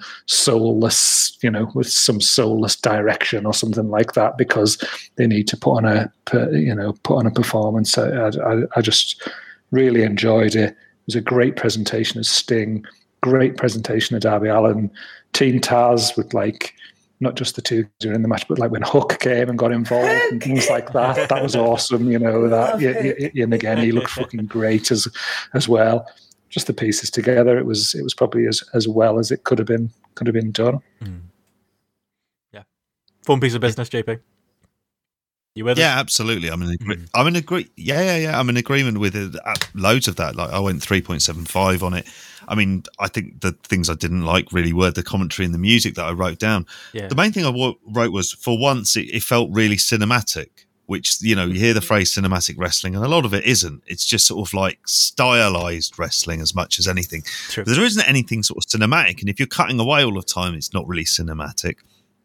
Here they had kind of quite they had like one camera shot where it kind of swooped over one area to get from one side of the fight to the other. Yeah. I thought the fact that they framed Sting in a way that kind of made him look really agile, they made him look good in mm. that way that you would do with if you had Liam Neeson in Taken and you go, right, well, this guy's actually in his early 60s, and we've got to make sure he looks like he's able to beat the shit out of a room full of fucking people smugglers, you know. And they managed to kind of do that the entire way, and they didn't. No, again, I always kind of come back to does anyone lose anything by it? And I was like, no, not at all. I thought even the way I like when they took when Brian Cage and Ricky Starks got in the car, and I thought it was good. They're kind of focusing on them going out there as well, and I thought there were just some. I, I was thinking of the the thing that Darby Allin did when he did the Spider Man thing up the wall. I was like, oh right, that's like the first time I thought, okay, this is going to be interesting and exciting, and and just like a lot of thought had gone into it just from a kind of like because budgetary wise, I wouldn't imagine it was it was kind of really big what they had to play with. Certainly not what the Undertaker AJ had. Mm. You know, here, for example, I think they just did much more to kind of make you look at wrestling in a slightly different way. That it felt kind of more like a fight scene, but actually a fight scene done well. Mm. Um, and at the same time, when they did go in the ring, they had the ring kind of well shot. So you saw the stuff with St- like Sting looked really agile when he was going for the um, Stinger splashes into the corner and stuff like that. So like, the whole time, it was my match of the night. This, so like oh. I, I, was like, yeah, this was, yeah, yeah, because, and again, I kind of like Steph. I've, I've kind of fallen into that world about like how do you rate these kind of cinematic matches, yeah, but hard. this. Yeah, it is, and, and and it's kind of like a little subgenre unto itself. But here, like I thought they did it as well as they kind of could do, but it didn't. They didn't go for the kind of ironic factor, and it would have been very teasing to do. But I like the fact they played it straight, mm. and again, like because Darby Allin's willing to kill himself. Mm. We sort of said this. You could distract around the stuff around Sting, mm. really. And you know, it was a good the bit where he's being chased and he's being hit with the fucking shovel by Brian Cage, and you, and you're looking at him going, Jesus, he'd have been bruised the next day. But I thought it was great. This the way you know Darby throws the bat down and he starts using that again. It was it was a it was an action sequence from a film, yeah. which kind of just yeah, it, it was good fun. This made me like when Sting first appeared and they did the Darby um, connection thing. Like one of the thoughts I had was, is Darby into this just because he's you know so serious um and he comes from like such you know hardcore wrestling and he does crazy shit i feel like he's not he's not someone that i think would have like warm and fuzzy feelings about anyone mm. you know how how uh some guys will be like oh well whatever happens i'm so honored to work with so and so like legend or cody's gonna be you know crying that he's working with sting and so happy. And i just couldn't imagine darby feeling like that. And i have enjoyed like every bit of their relationship on screen and every bit of the of the build everything. I think they're perfect together. But when i saw this match i had the like final thought of I bet when Darby had this presented to him, this Sting partnership, this is what he envisioned he could do. So he was like, "Yeah, absolutely, pair me with Sting. Uh, I'm gonna make an awesome film out of this. He's mm-hmm. he's like the perfect character from my my vision of a of of a cinematic mm-hmm. match film making and wrestling." Well, they kind of framed him as a kind of like old vigilante. Yeah, who's having to take out like a kind of like a, a team of like just, just some like sort of bad guys who are after him, and he mm. teams up with this kind of younger loner kid. It's an action it's film, basically, isn't it? They've managed to put into this. He, like Sting should always been framed as like a vigilante in that yeah. way. Hmm. Uh, you know, that's he's why, like, like ready to rumble, which I wouldn't recommend. that's why, like in WWE, it was so awful to see him like lose Triple H because mm. it's not just Triple H the character, but like we all we all know Uncle Paul, mm. and if I if I want my like hot makeup wearing goth daddy vigilante to come in, I want him to absolutely destroy the the guy in the suit that's you know taking the backstage selfies and that's married to the boss's daughter. I don't want him to, to lose to him. That's just sad. So yeah, this is a this is a great like resurrection of Sting. I think. As, as Sting was being helped by the NWO, which yeah. Oh, I hate that. So, JP, honest to God, yeah, he was in the Wolfpac. He was. I was only reminded by. flagship this week, and I was just like, oh fuck yeah! I remember how much I loathed that Yeah. as well at the time. They got him so wrong. they Um, just didn't get him. They didn't understand. at what least they don't have an AEW. Uh, just yeah, they do, and I think the thing is, is at least with Darby Allin, he's not in reverence to Sting, Mm. which is the thing that I'm glad. It isn't the I'm delighted to be wrestling wrestling with Yeah. you because you're a legend type stuff. Mm. It's because eh, because really they don't interact in that way. It's infinitely more interesting as a kind of duo. yeah, it is. it Like is. I think back to the Hood Hoodlum promo and just like Sting's delivery of it. It was just fucking brilliant. Yeah. I, I think it was perfect. It made everyone look good.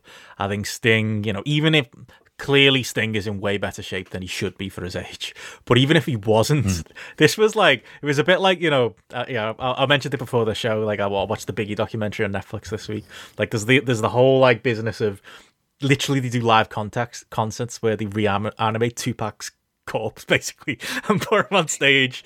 Maybe not that graphic. They basically just take old footage and put him on stage, and they find a way to do concerts with Tupac. You can find a way to do a match in ten years. Sting can probably still wrestle if you can do this. you know, if you can, if you can reanimate him using, you know, th- these types of matches. No one has to retire ever again. But in all, in all seriousness, though, I think he did show enough in the match that it, it, it's not even just that. To be honest, I think. I mean, obviously, you know, it can be covered up by editing. He can do a one-on-one singles match with Cody on a Dynamite. You know, bring back that those Nitro feels, those Sting DDP feels. You know, those great singles matches we got in that on uh, Nitro back years ago. I fucking feel like we're gonna get that. Maybe not a pay per view, but I think we're gonna get a one-off Sting in ring match. I think he'll. I feel like he's gonna get the bug after this. If Co- if Cody can make Shaq look good, like Yeah. he can he can ma- he can he can he, he can piece together a match with Sting where they can again accentuate the positives, do the things that he can do, don't do the things that he can't do, and they can put on a fucking you know quality match him and him and Cody Rhodes definitely. Mm, for sure. I've now got this idea in my head of basically wrestling companies reanimating dead wrestlers in hologram form to have matches for us. Oh my god. I don't know. Uh, no. Sounds like a teaser. we Lou Thesz saved to me. versus Louie Spicolli. Why not? Live on pay per view.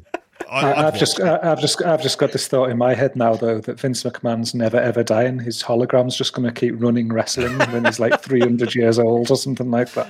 Oh god, that's terrifying. I, I, like a, a a sad point that I was thinking of the other day, um, related to this when they were talking about you know who's going to be the surprise, like who could be such a big person, and it, it just really hit me that. I just wish Randy Savage had lived to see AEW because you know if he'd ever come back to WWE, they would have like treated him terribly.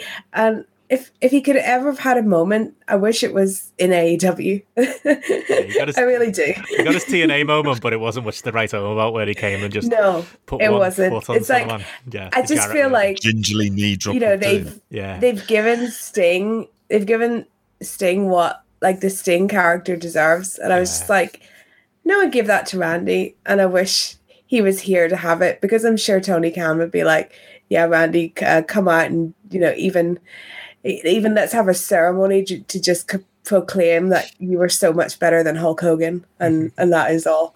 there we go. Yeah, and as Will said in the chat, yeah, no reason you could do that with Steve Austin. You could do it with anyone, you know. Uh, there you go. He could have been the big signing, not Christian. He could have got Austin in, do some, uh, do something on the Broken Skull Ranch, you know. Kevin Nash in then in that case. In, He in just full, strip. in full Magic Mike Gob. Yes, we need Tarzan, not Kevin Nash. That's what we need. the possibilities are endless. Doesn't have to walk or anything. It's great. he doesn't in the films. Um, but yeah, I mean, on I suppose to wrap up the the AEW talk, I'm I'm sorry, JP, we are closing in on three hours. Uh, Noah might have to wait. We Sorry, are, yeah. Sorry. Um, I mean, it feels like that's the match we're almost positive about. I think I think I went higher on uh, just about on on Kenny um, and Moxley, but. I mean, overall thoughts as a pay per view. Then, like, I, I feel like, to be honest, I had a great time watching it even the bad stuff I was kind of engaged by. So I kind of left the show thinking, oh, I had a good time there watching it, even laughing at what happened at the end of the show, which again was fucking hilarious. Um, and then going through it now, it was like, oh yeah. th- to be fair, there was a bit quite a, a fair bit more negative than I expected. But the main thing for me is that it was missing that big match. You know, compared to Revolution last year, like I said, you know, me, me and you reviewed stuff, and it was like clearly that had a match of the year contender. Really, by my count, I don't think any of us went higher than four for anything on this show. Um, I think you need that to call this, you know, a, a great pay per view, especially when there's only four a year. Um, so yeah, I mean, I think I've, I'll throw it out there. If I gave it a star rating, um, as a, as an overall, you know, I think I'd go, I don't know, 3.75 4 maybe uh, maybe four stars. Uh, it, it, wasn't a bad pay-per-view. Um, it just wasn't you know the, the the match of the year level the pay-per-view view of the year level pay-per-view maybe I, I built up in my head expecting this last week or so. I think um yeah it didn't have a match like the bucks um, omega page match that that we just watched. Mm. so but that you know, we kind of had the the debate, slight argument of like whether that was like an all time great show, Revolution 2020, and I stand by that it was, and it's almost like it's so overshadowed by that one amazing match that you don't forget how good the collective pieces were together. Right. It's like if a if a band makes um an absolute banger of a song that you may just not realize like actually it's from an, an album where everything was was so good it just had this one thing that like caught on and was massive mm. but this pay-per-view was more like i think just a collective of good matches and when it comes to match of the year stuff there's probably nothing from this pay-per-view that will make that conversation mm. but i think in two or three years time when i'm doing another Revolution Week, like this will be the the one that's remembered for Sting Darby cinematic and the barbed wire one, mm. and that's it's kind of like enough of a hook on that pay per view. I think this Sting Darby match in time will end up being like very well remembered. Whether or not you can even include it being match of the year because of the style is like another debate. But I think like that's I think the the barbed wire thing is what we're all talking about right now, just because it end it wrong. But I think if that hadn't have happened, and even if the even if we got a good explosion, I think we'd all still be saying like, "Well, that Sting Darby thing was was really good, mm. and it's going to be very memorable." Mm. Yeah, in a way, I'm glad we closed with that. Really, yeah, as far as the its breakdown mm-hmm. went. Uh, yeah, uh, yeah. How about yeah. you two, Gareth and JP? Where's the sit for you as, a, as an overall pay per view?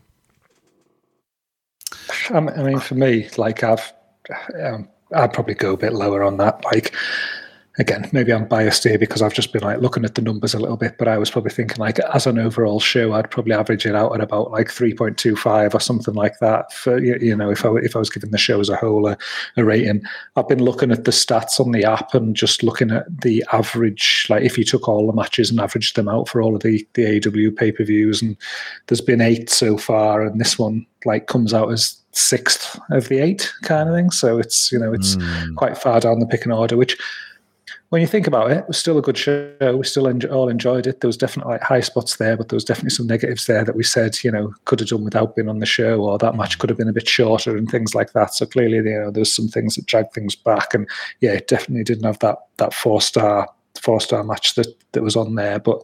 I mean, the end of the day, it was still it was it was still a still a fun show overall. It just wasn't um, it just wasn't getting to the heights of you know like look here like Double or Nothing is the highest.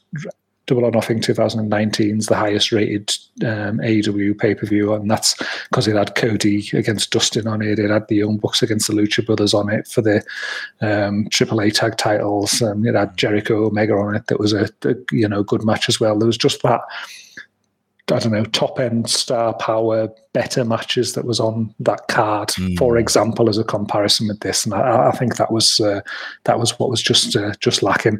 I think if that main event had absolutely delivered, then again you might look at things differently. But outcome aside, the fireworks at the end, I don't even think the match itself delivered to the potential that it possibly had and the level of excitement that I don't know some people had going into it in in, in the week. You know, you genuinely thought it could have been absolutely breathtaking as a you know those two guys in the ring in that style of match, and I just don't think it delivered on on, on that. And then when the, when the best match of your shows, like the opener, that's a tag match that's not even the best Young Bucks match of this year or the main contender to challenge it for the best match on the card is a cinematic match. I think that tells you tells you all you need to know. JP, any final thoughts? Yeah, I, I, I kind of err for that that that sort of 3.25, 3.5. We sort of pointed out some of the matches that they're missing and the, and the types of matches that, that they could really do.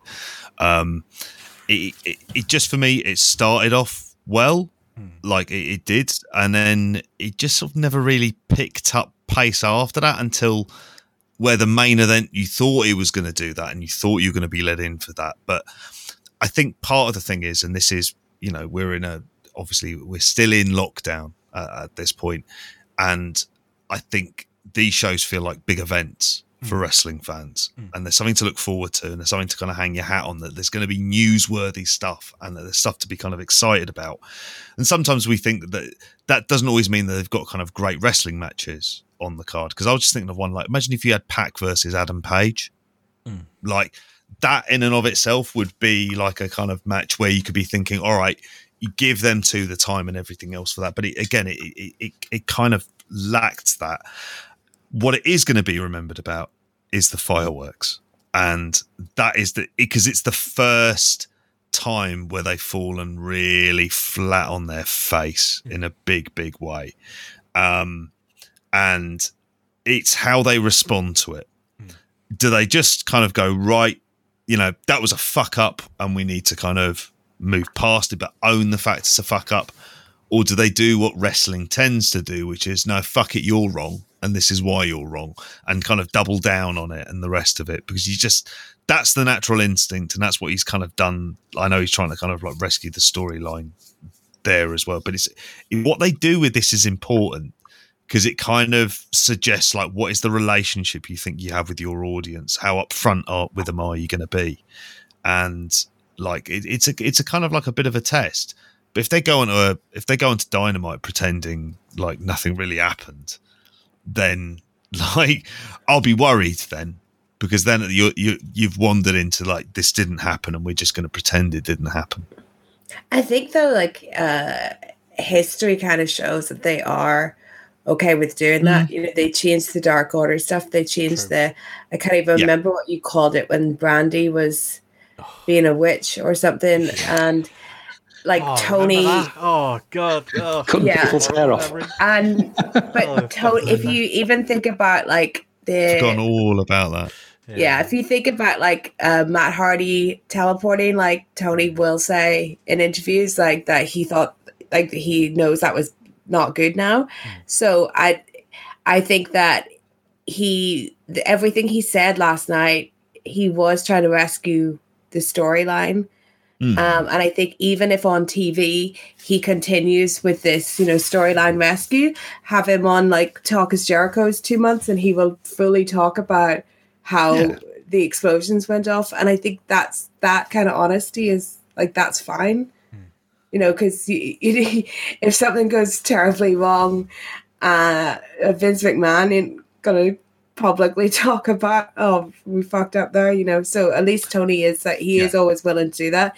Um i think in the moment of it he doesn't have to come out and say i'm sorry my fireworks were shit. Like he he you can give him a little bit of time to try and like think on the fly of like how can we make this part of what we were trying to achieve with the storyline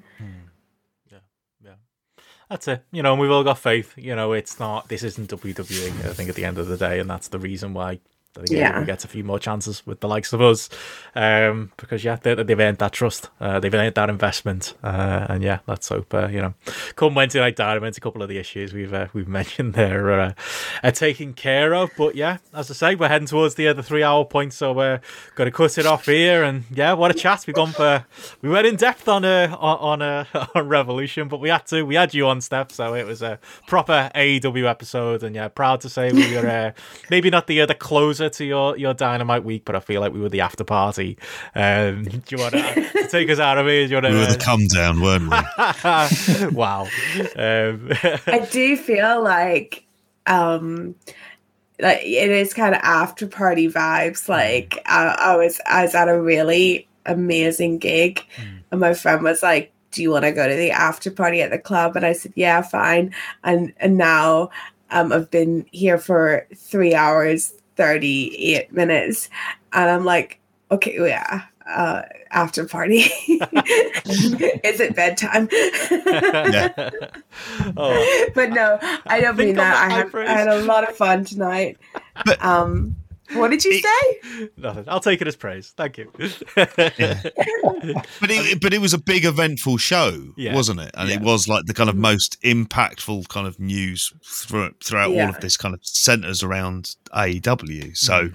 like, you kind of have to do it. I mean, I know me and Gareth are quietly crying inside about like Noah, but Well, well, you know what I'm thinking of, JP. This this week, it's the other Great Voyage show, isn't it? And it's the title match as um, oh yeah, um, Kiyomiya and um, Muto go go. So there you go. We've got both shows that we can catch up on next week. So we can have double Noah next week, and um, Yeah. obviously we haven't talked New Japan either, so it gives us a chance to have a bit of a New Japan catch up as well there. So, and um, Stardom. there you go. Fingers crossed Vince McMahon dies in the week, everyone. Um, Our Benno, fault. now you Sorry. Have to scrub me the entire podcast or cut that bit out. Ah, you don't want to work for WWE. Anyway, hey, hey Be- can I just can I just ask? I know we'll get into it next week now, but did you see uh, Muto's uh, handspring elbow? I did, I did, and it was hilarious. Um, I, did you see the videos? I think maybe it was Chris who made it, Chris Wilson. I think it was. Um, he- he- he- like it's the cartwheel, and then you go inside his knee, and you see his knee just explode, and then it Yeah. comes out, and he sadly hits his elbow in the corner. Fuck me, yeah, that was bad. But yeah, I, know. did actually watch Noah, so yeah, I'll be again. We don't have any big breaking news next week. Uh, there'll be uh, there'll be time for all that, I promise, next week. But uh, but Steph, yeah, I was gonna throw it to you. Uh, your plugs. What have you? What what should people should people uh, people should still go check out? There's some uh, great content there from your Revolution week for people to go look at. So tell people about that and tell people where, where to find you in general. Yeah, if you go to my YouTube, Stephanie Chase Wrestling, uh, there is some, you know, there is a lot of evergreen content from Revolution Week, um, particularly myself and Benno and Andrew Thompson and SP3 doing our A- AEW versus New Japan super card. It's a really fun one to watch and can, you know, just take the piss out of us for our cards um, and tell us what you thought. And um, yeah, and also my interview with Chris Jericho. Check that out too. And yeah, and if you really enjoy AEW like I do, um, my channel is the place to be. But also, especially on, on Friday nights at eleven thirty p.m., where I'm live on YouTube, going in depth on Dynamite. I don't don't worry, guys. I don't go three and a half hours. it's usually about an hour, and you're finished before SmackDown. But yeah, I, I, I do talk about uh, Dynamite every week on my channel live. Um, yeah, follow me on Twitter at Stephanie M Chase. Um, and you know, I'm now going to bed for at least a day, Yeah, uh, maybe more if I can. yeah, man. Um, JP, anything, anything you want to plug? Uh, I'll be on the daily update. I will be earlier today. The reason I did it later on is I hadn't finished watching AEW, so I wanted to watch that first. I didn't want to spoil it for myself reading it and then realizing I'd have to sit through watching it fucking depressed. I was just depressed in the moment. Yeah. Uh, so yeah, be doing that, um, and then obviously the other stuff on grapple.com, Patreon. So yeah, Q and A, deep cut, um, There's definitely no grapple. movie review. Anyway, patreon.com slash grapple. By the way, uh, hopefully Gareth sent the tickets to the uh, winner of the contest, flying them out to Jacksonville. I don't know. Oh you- yeah, yeah, yeah. That was, It's, I, I was I was a bit worried there, wondering about with that in my headphones at the weekend, thinking how much is this going to cost me? Stop talking about tickets. I kept going back to it as well. like I'll do with grapple.com, a website we don't own, or any insight into whatsoever. Patreon.com forward slash grapple. You got it. Grappleapp.com. Uh, anything on that front, Gareth? Anything you want to mention? Oh, you're on mute. Download the app Oh, there you if you're in America. W- Look out for the look out for those uh, look out for those uh, matches that you won't be able to watch in about a week's time on the WWE Network. Get them watched now.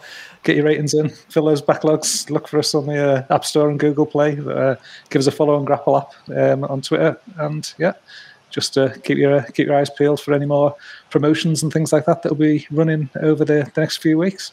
Awesome, awesome. Follow me on Twitter at Benson Richard Lee. Follow JP at JPGP. Follow Steph at Stephanie and Chase on Twitter. And yeah, again, Steph, uh, amazing to see the work you did this last week. Thanks for uh, for joining us for the Oh, uh, thank for the after party uh, for Revolution Week. We do appreciate Thanks, you coming on with us.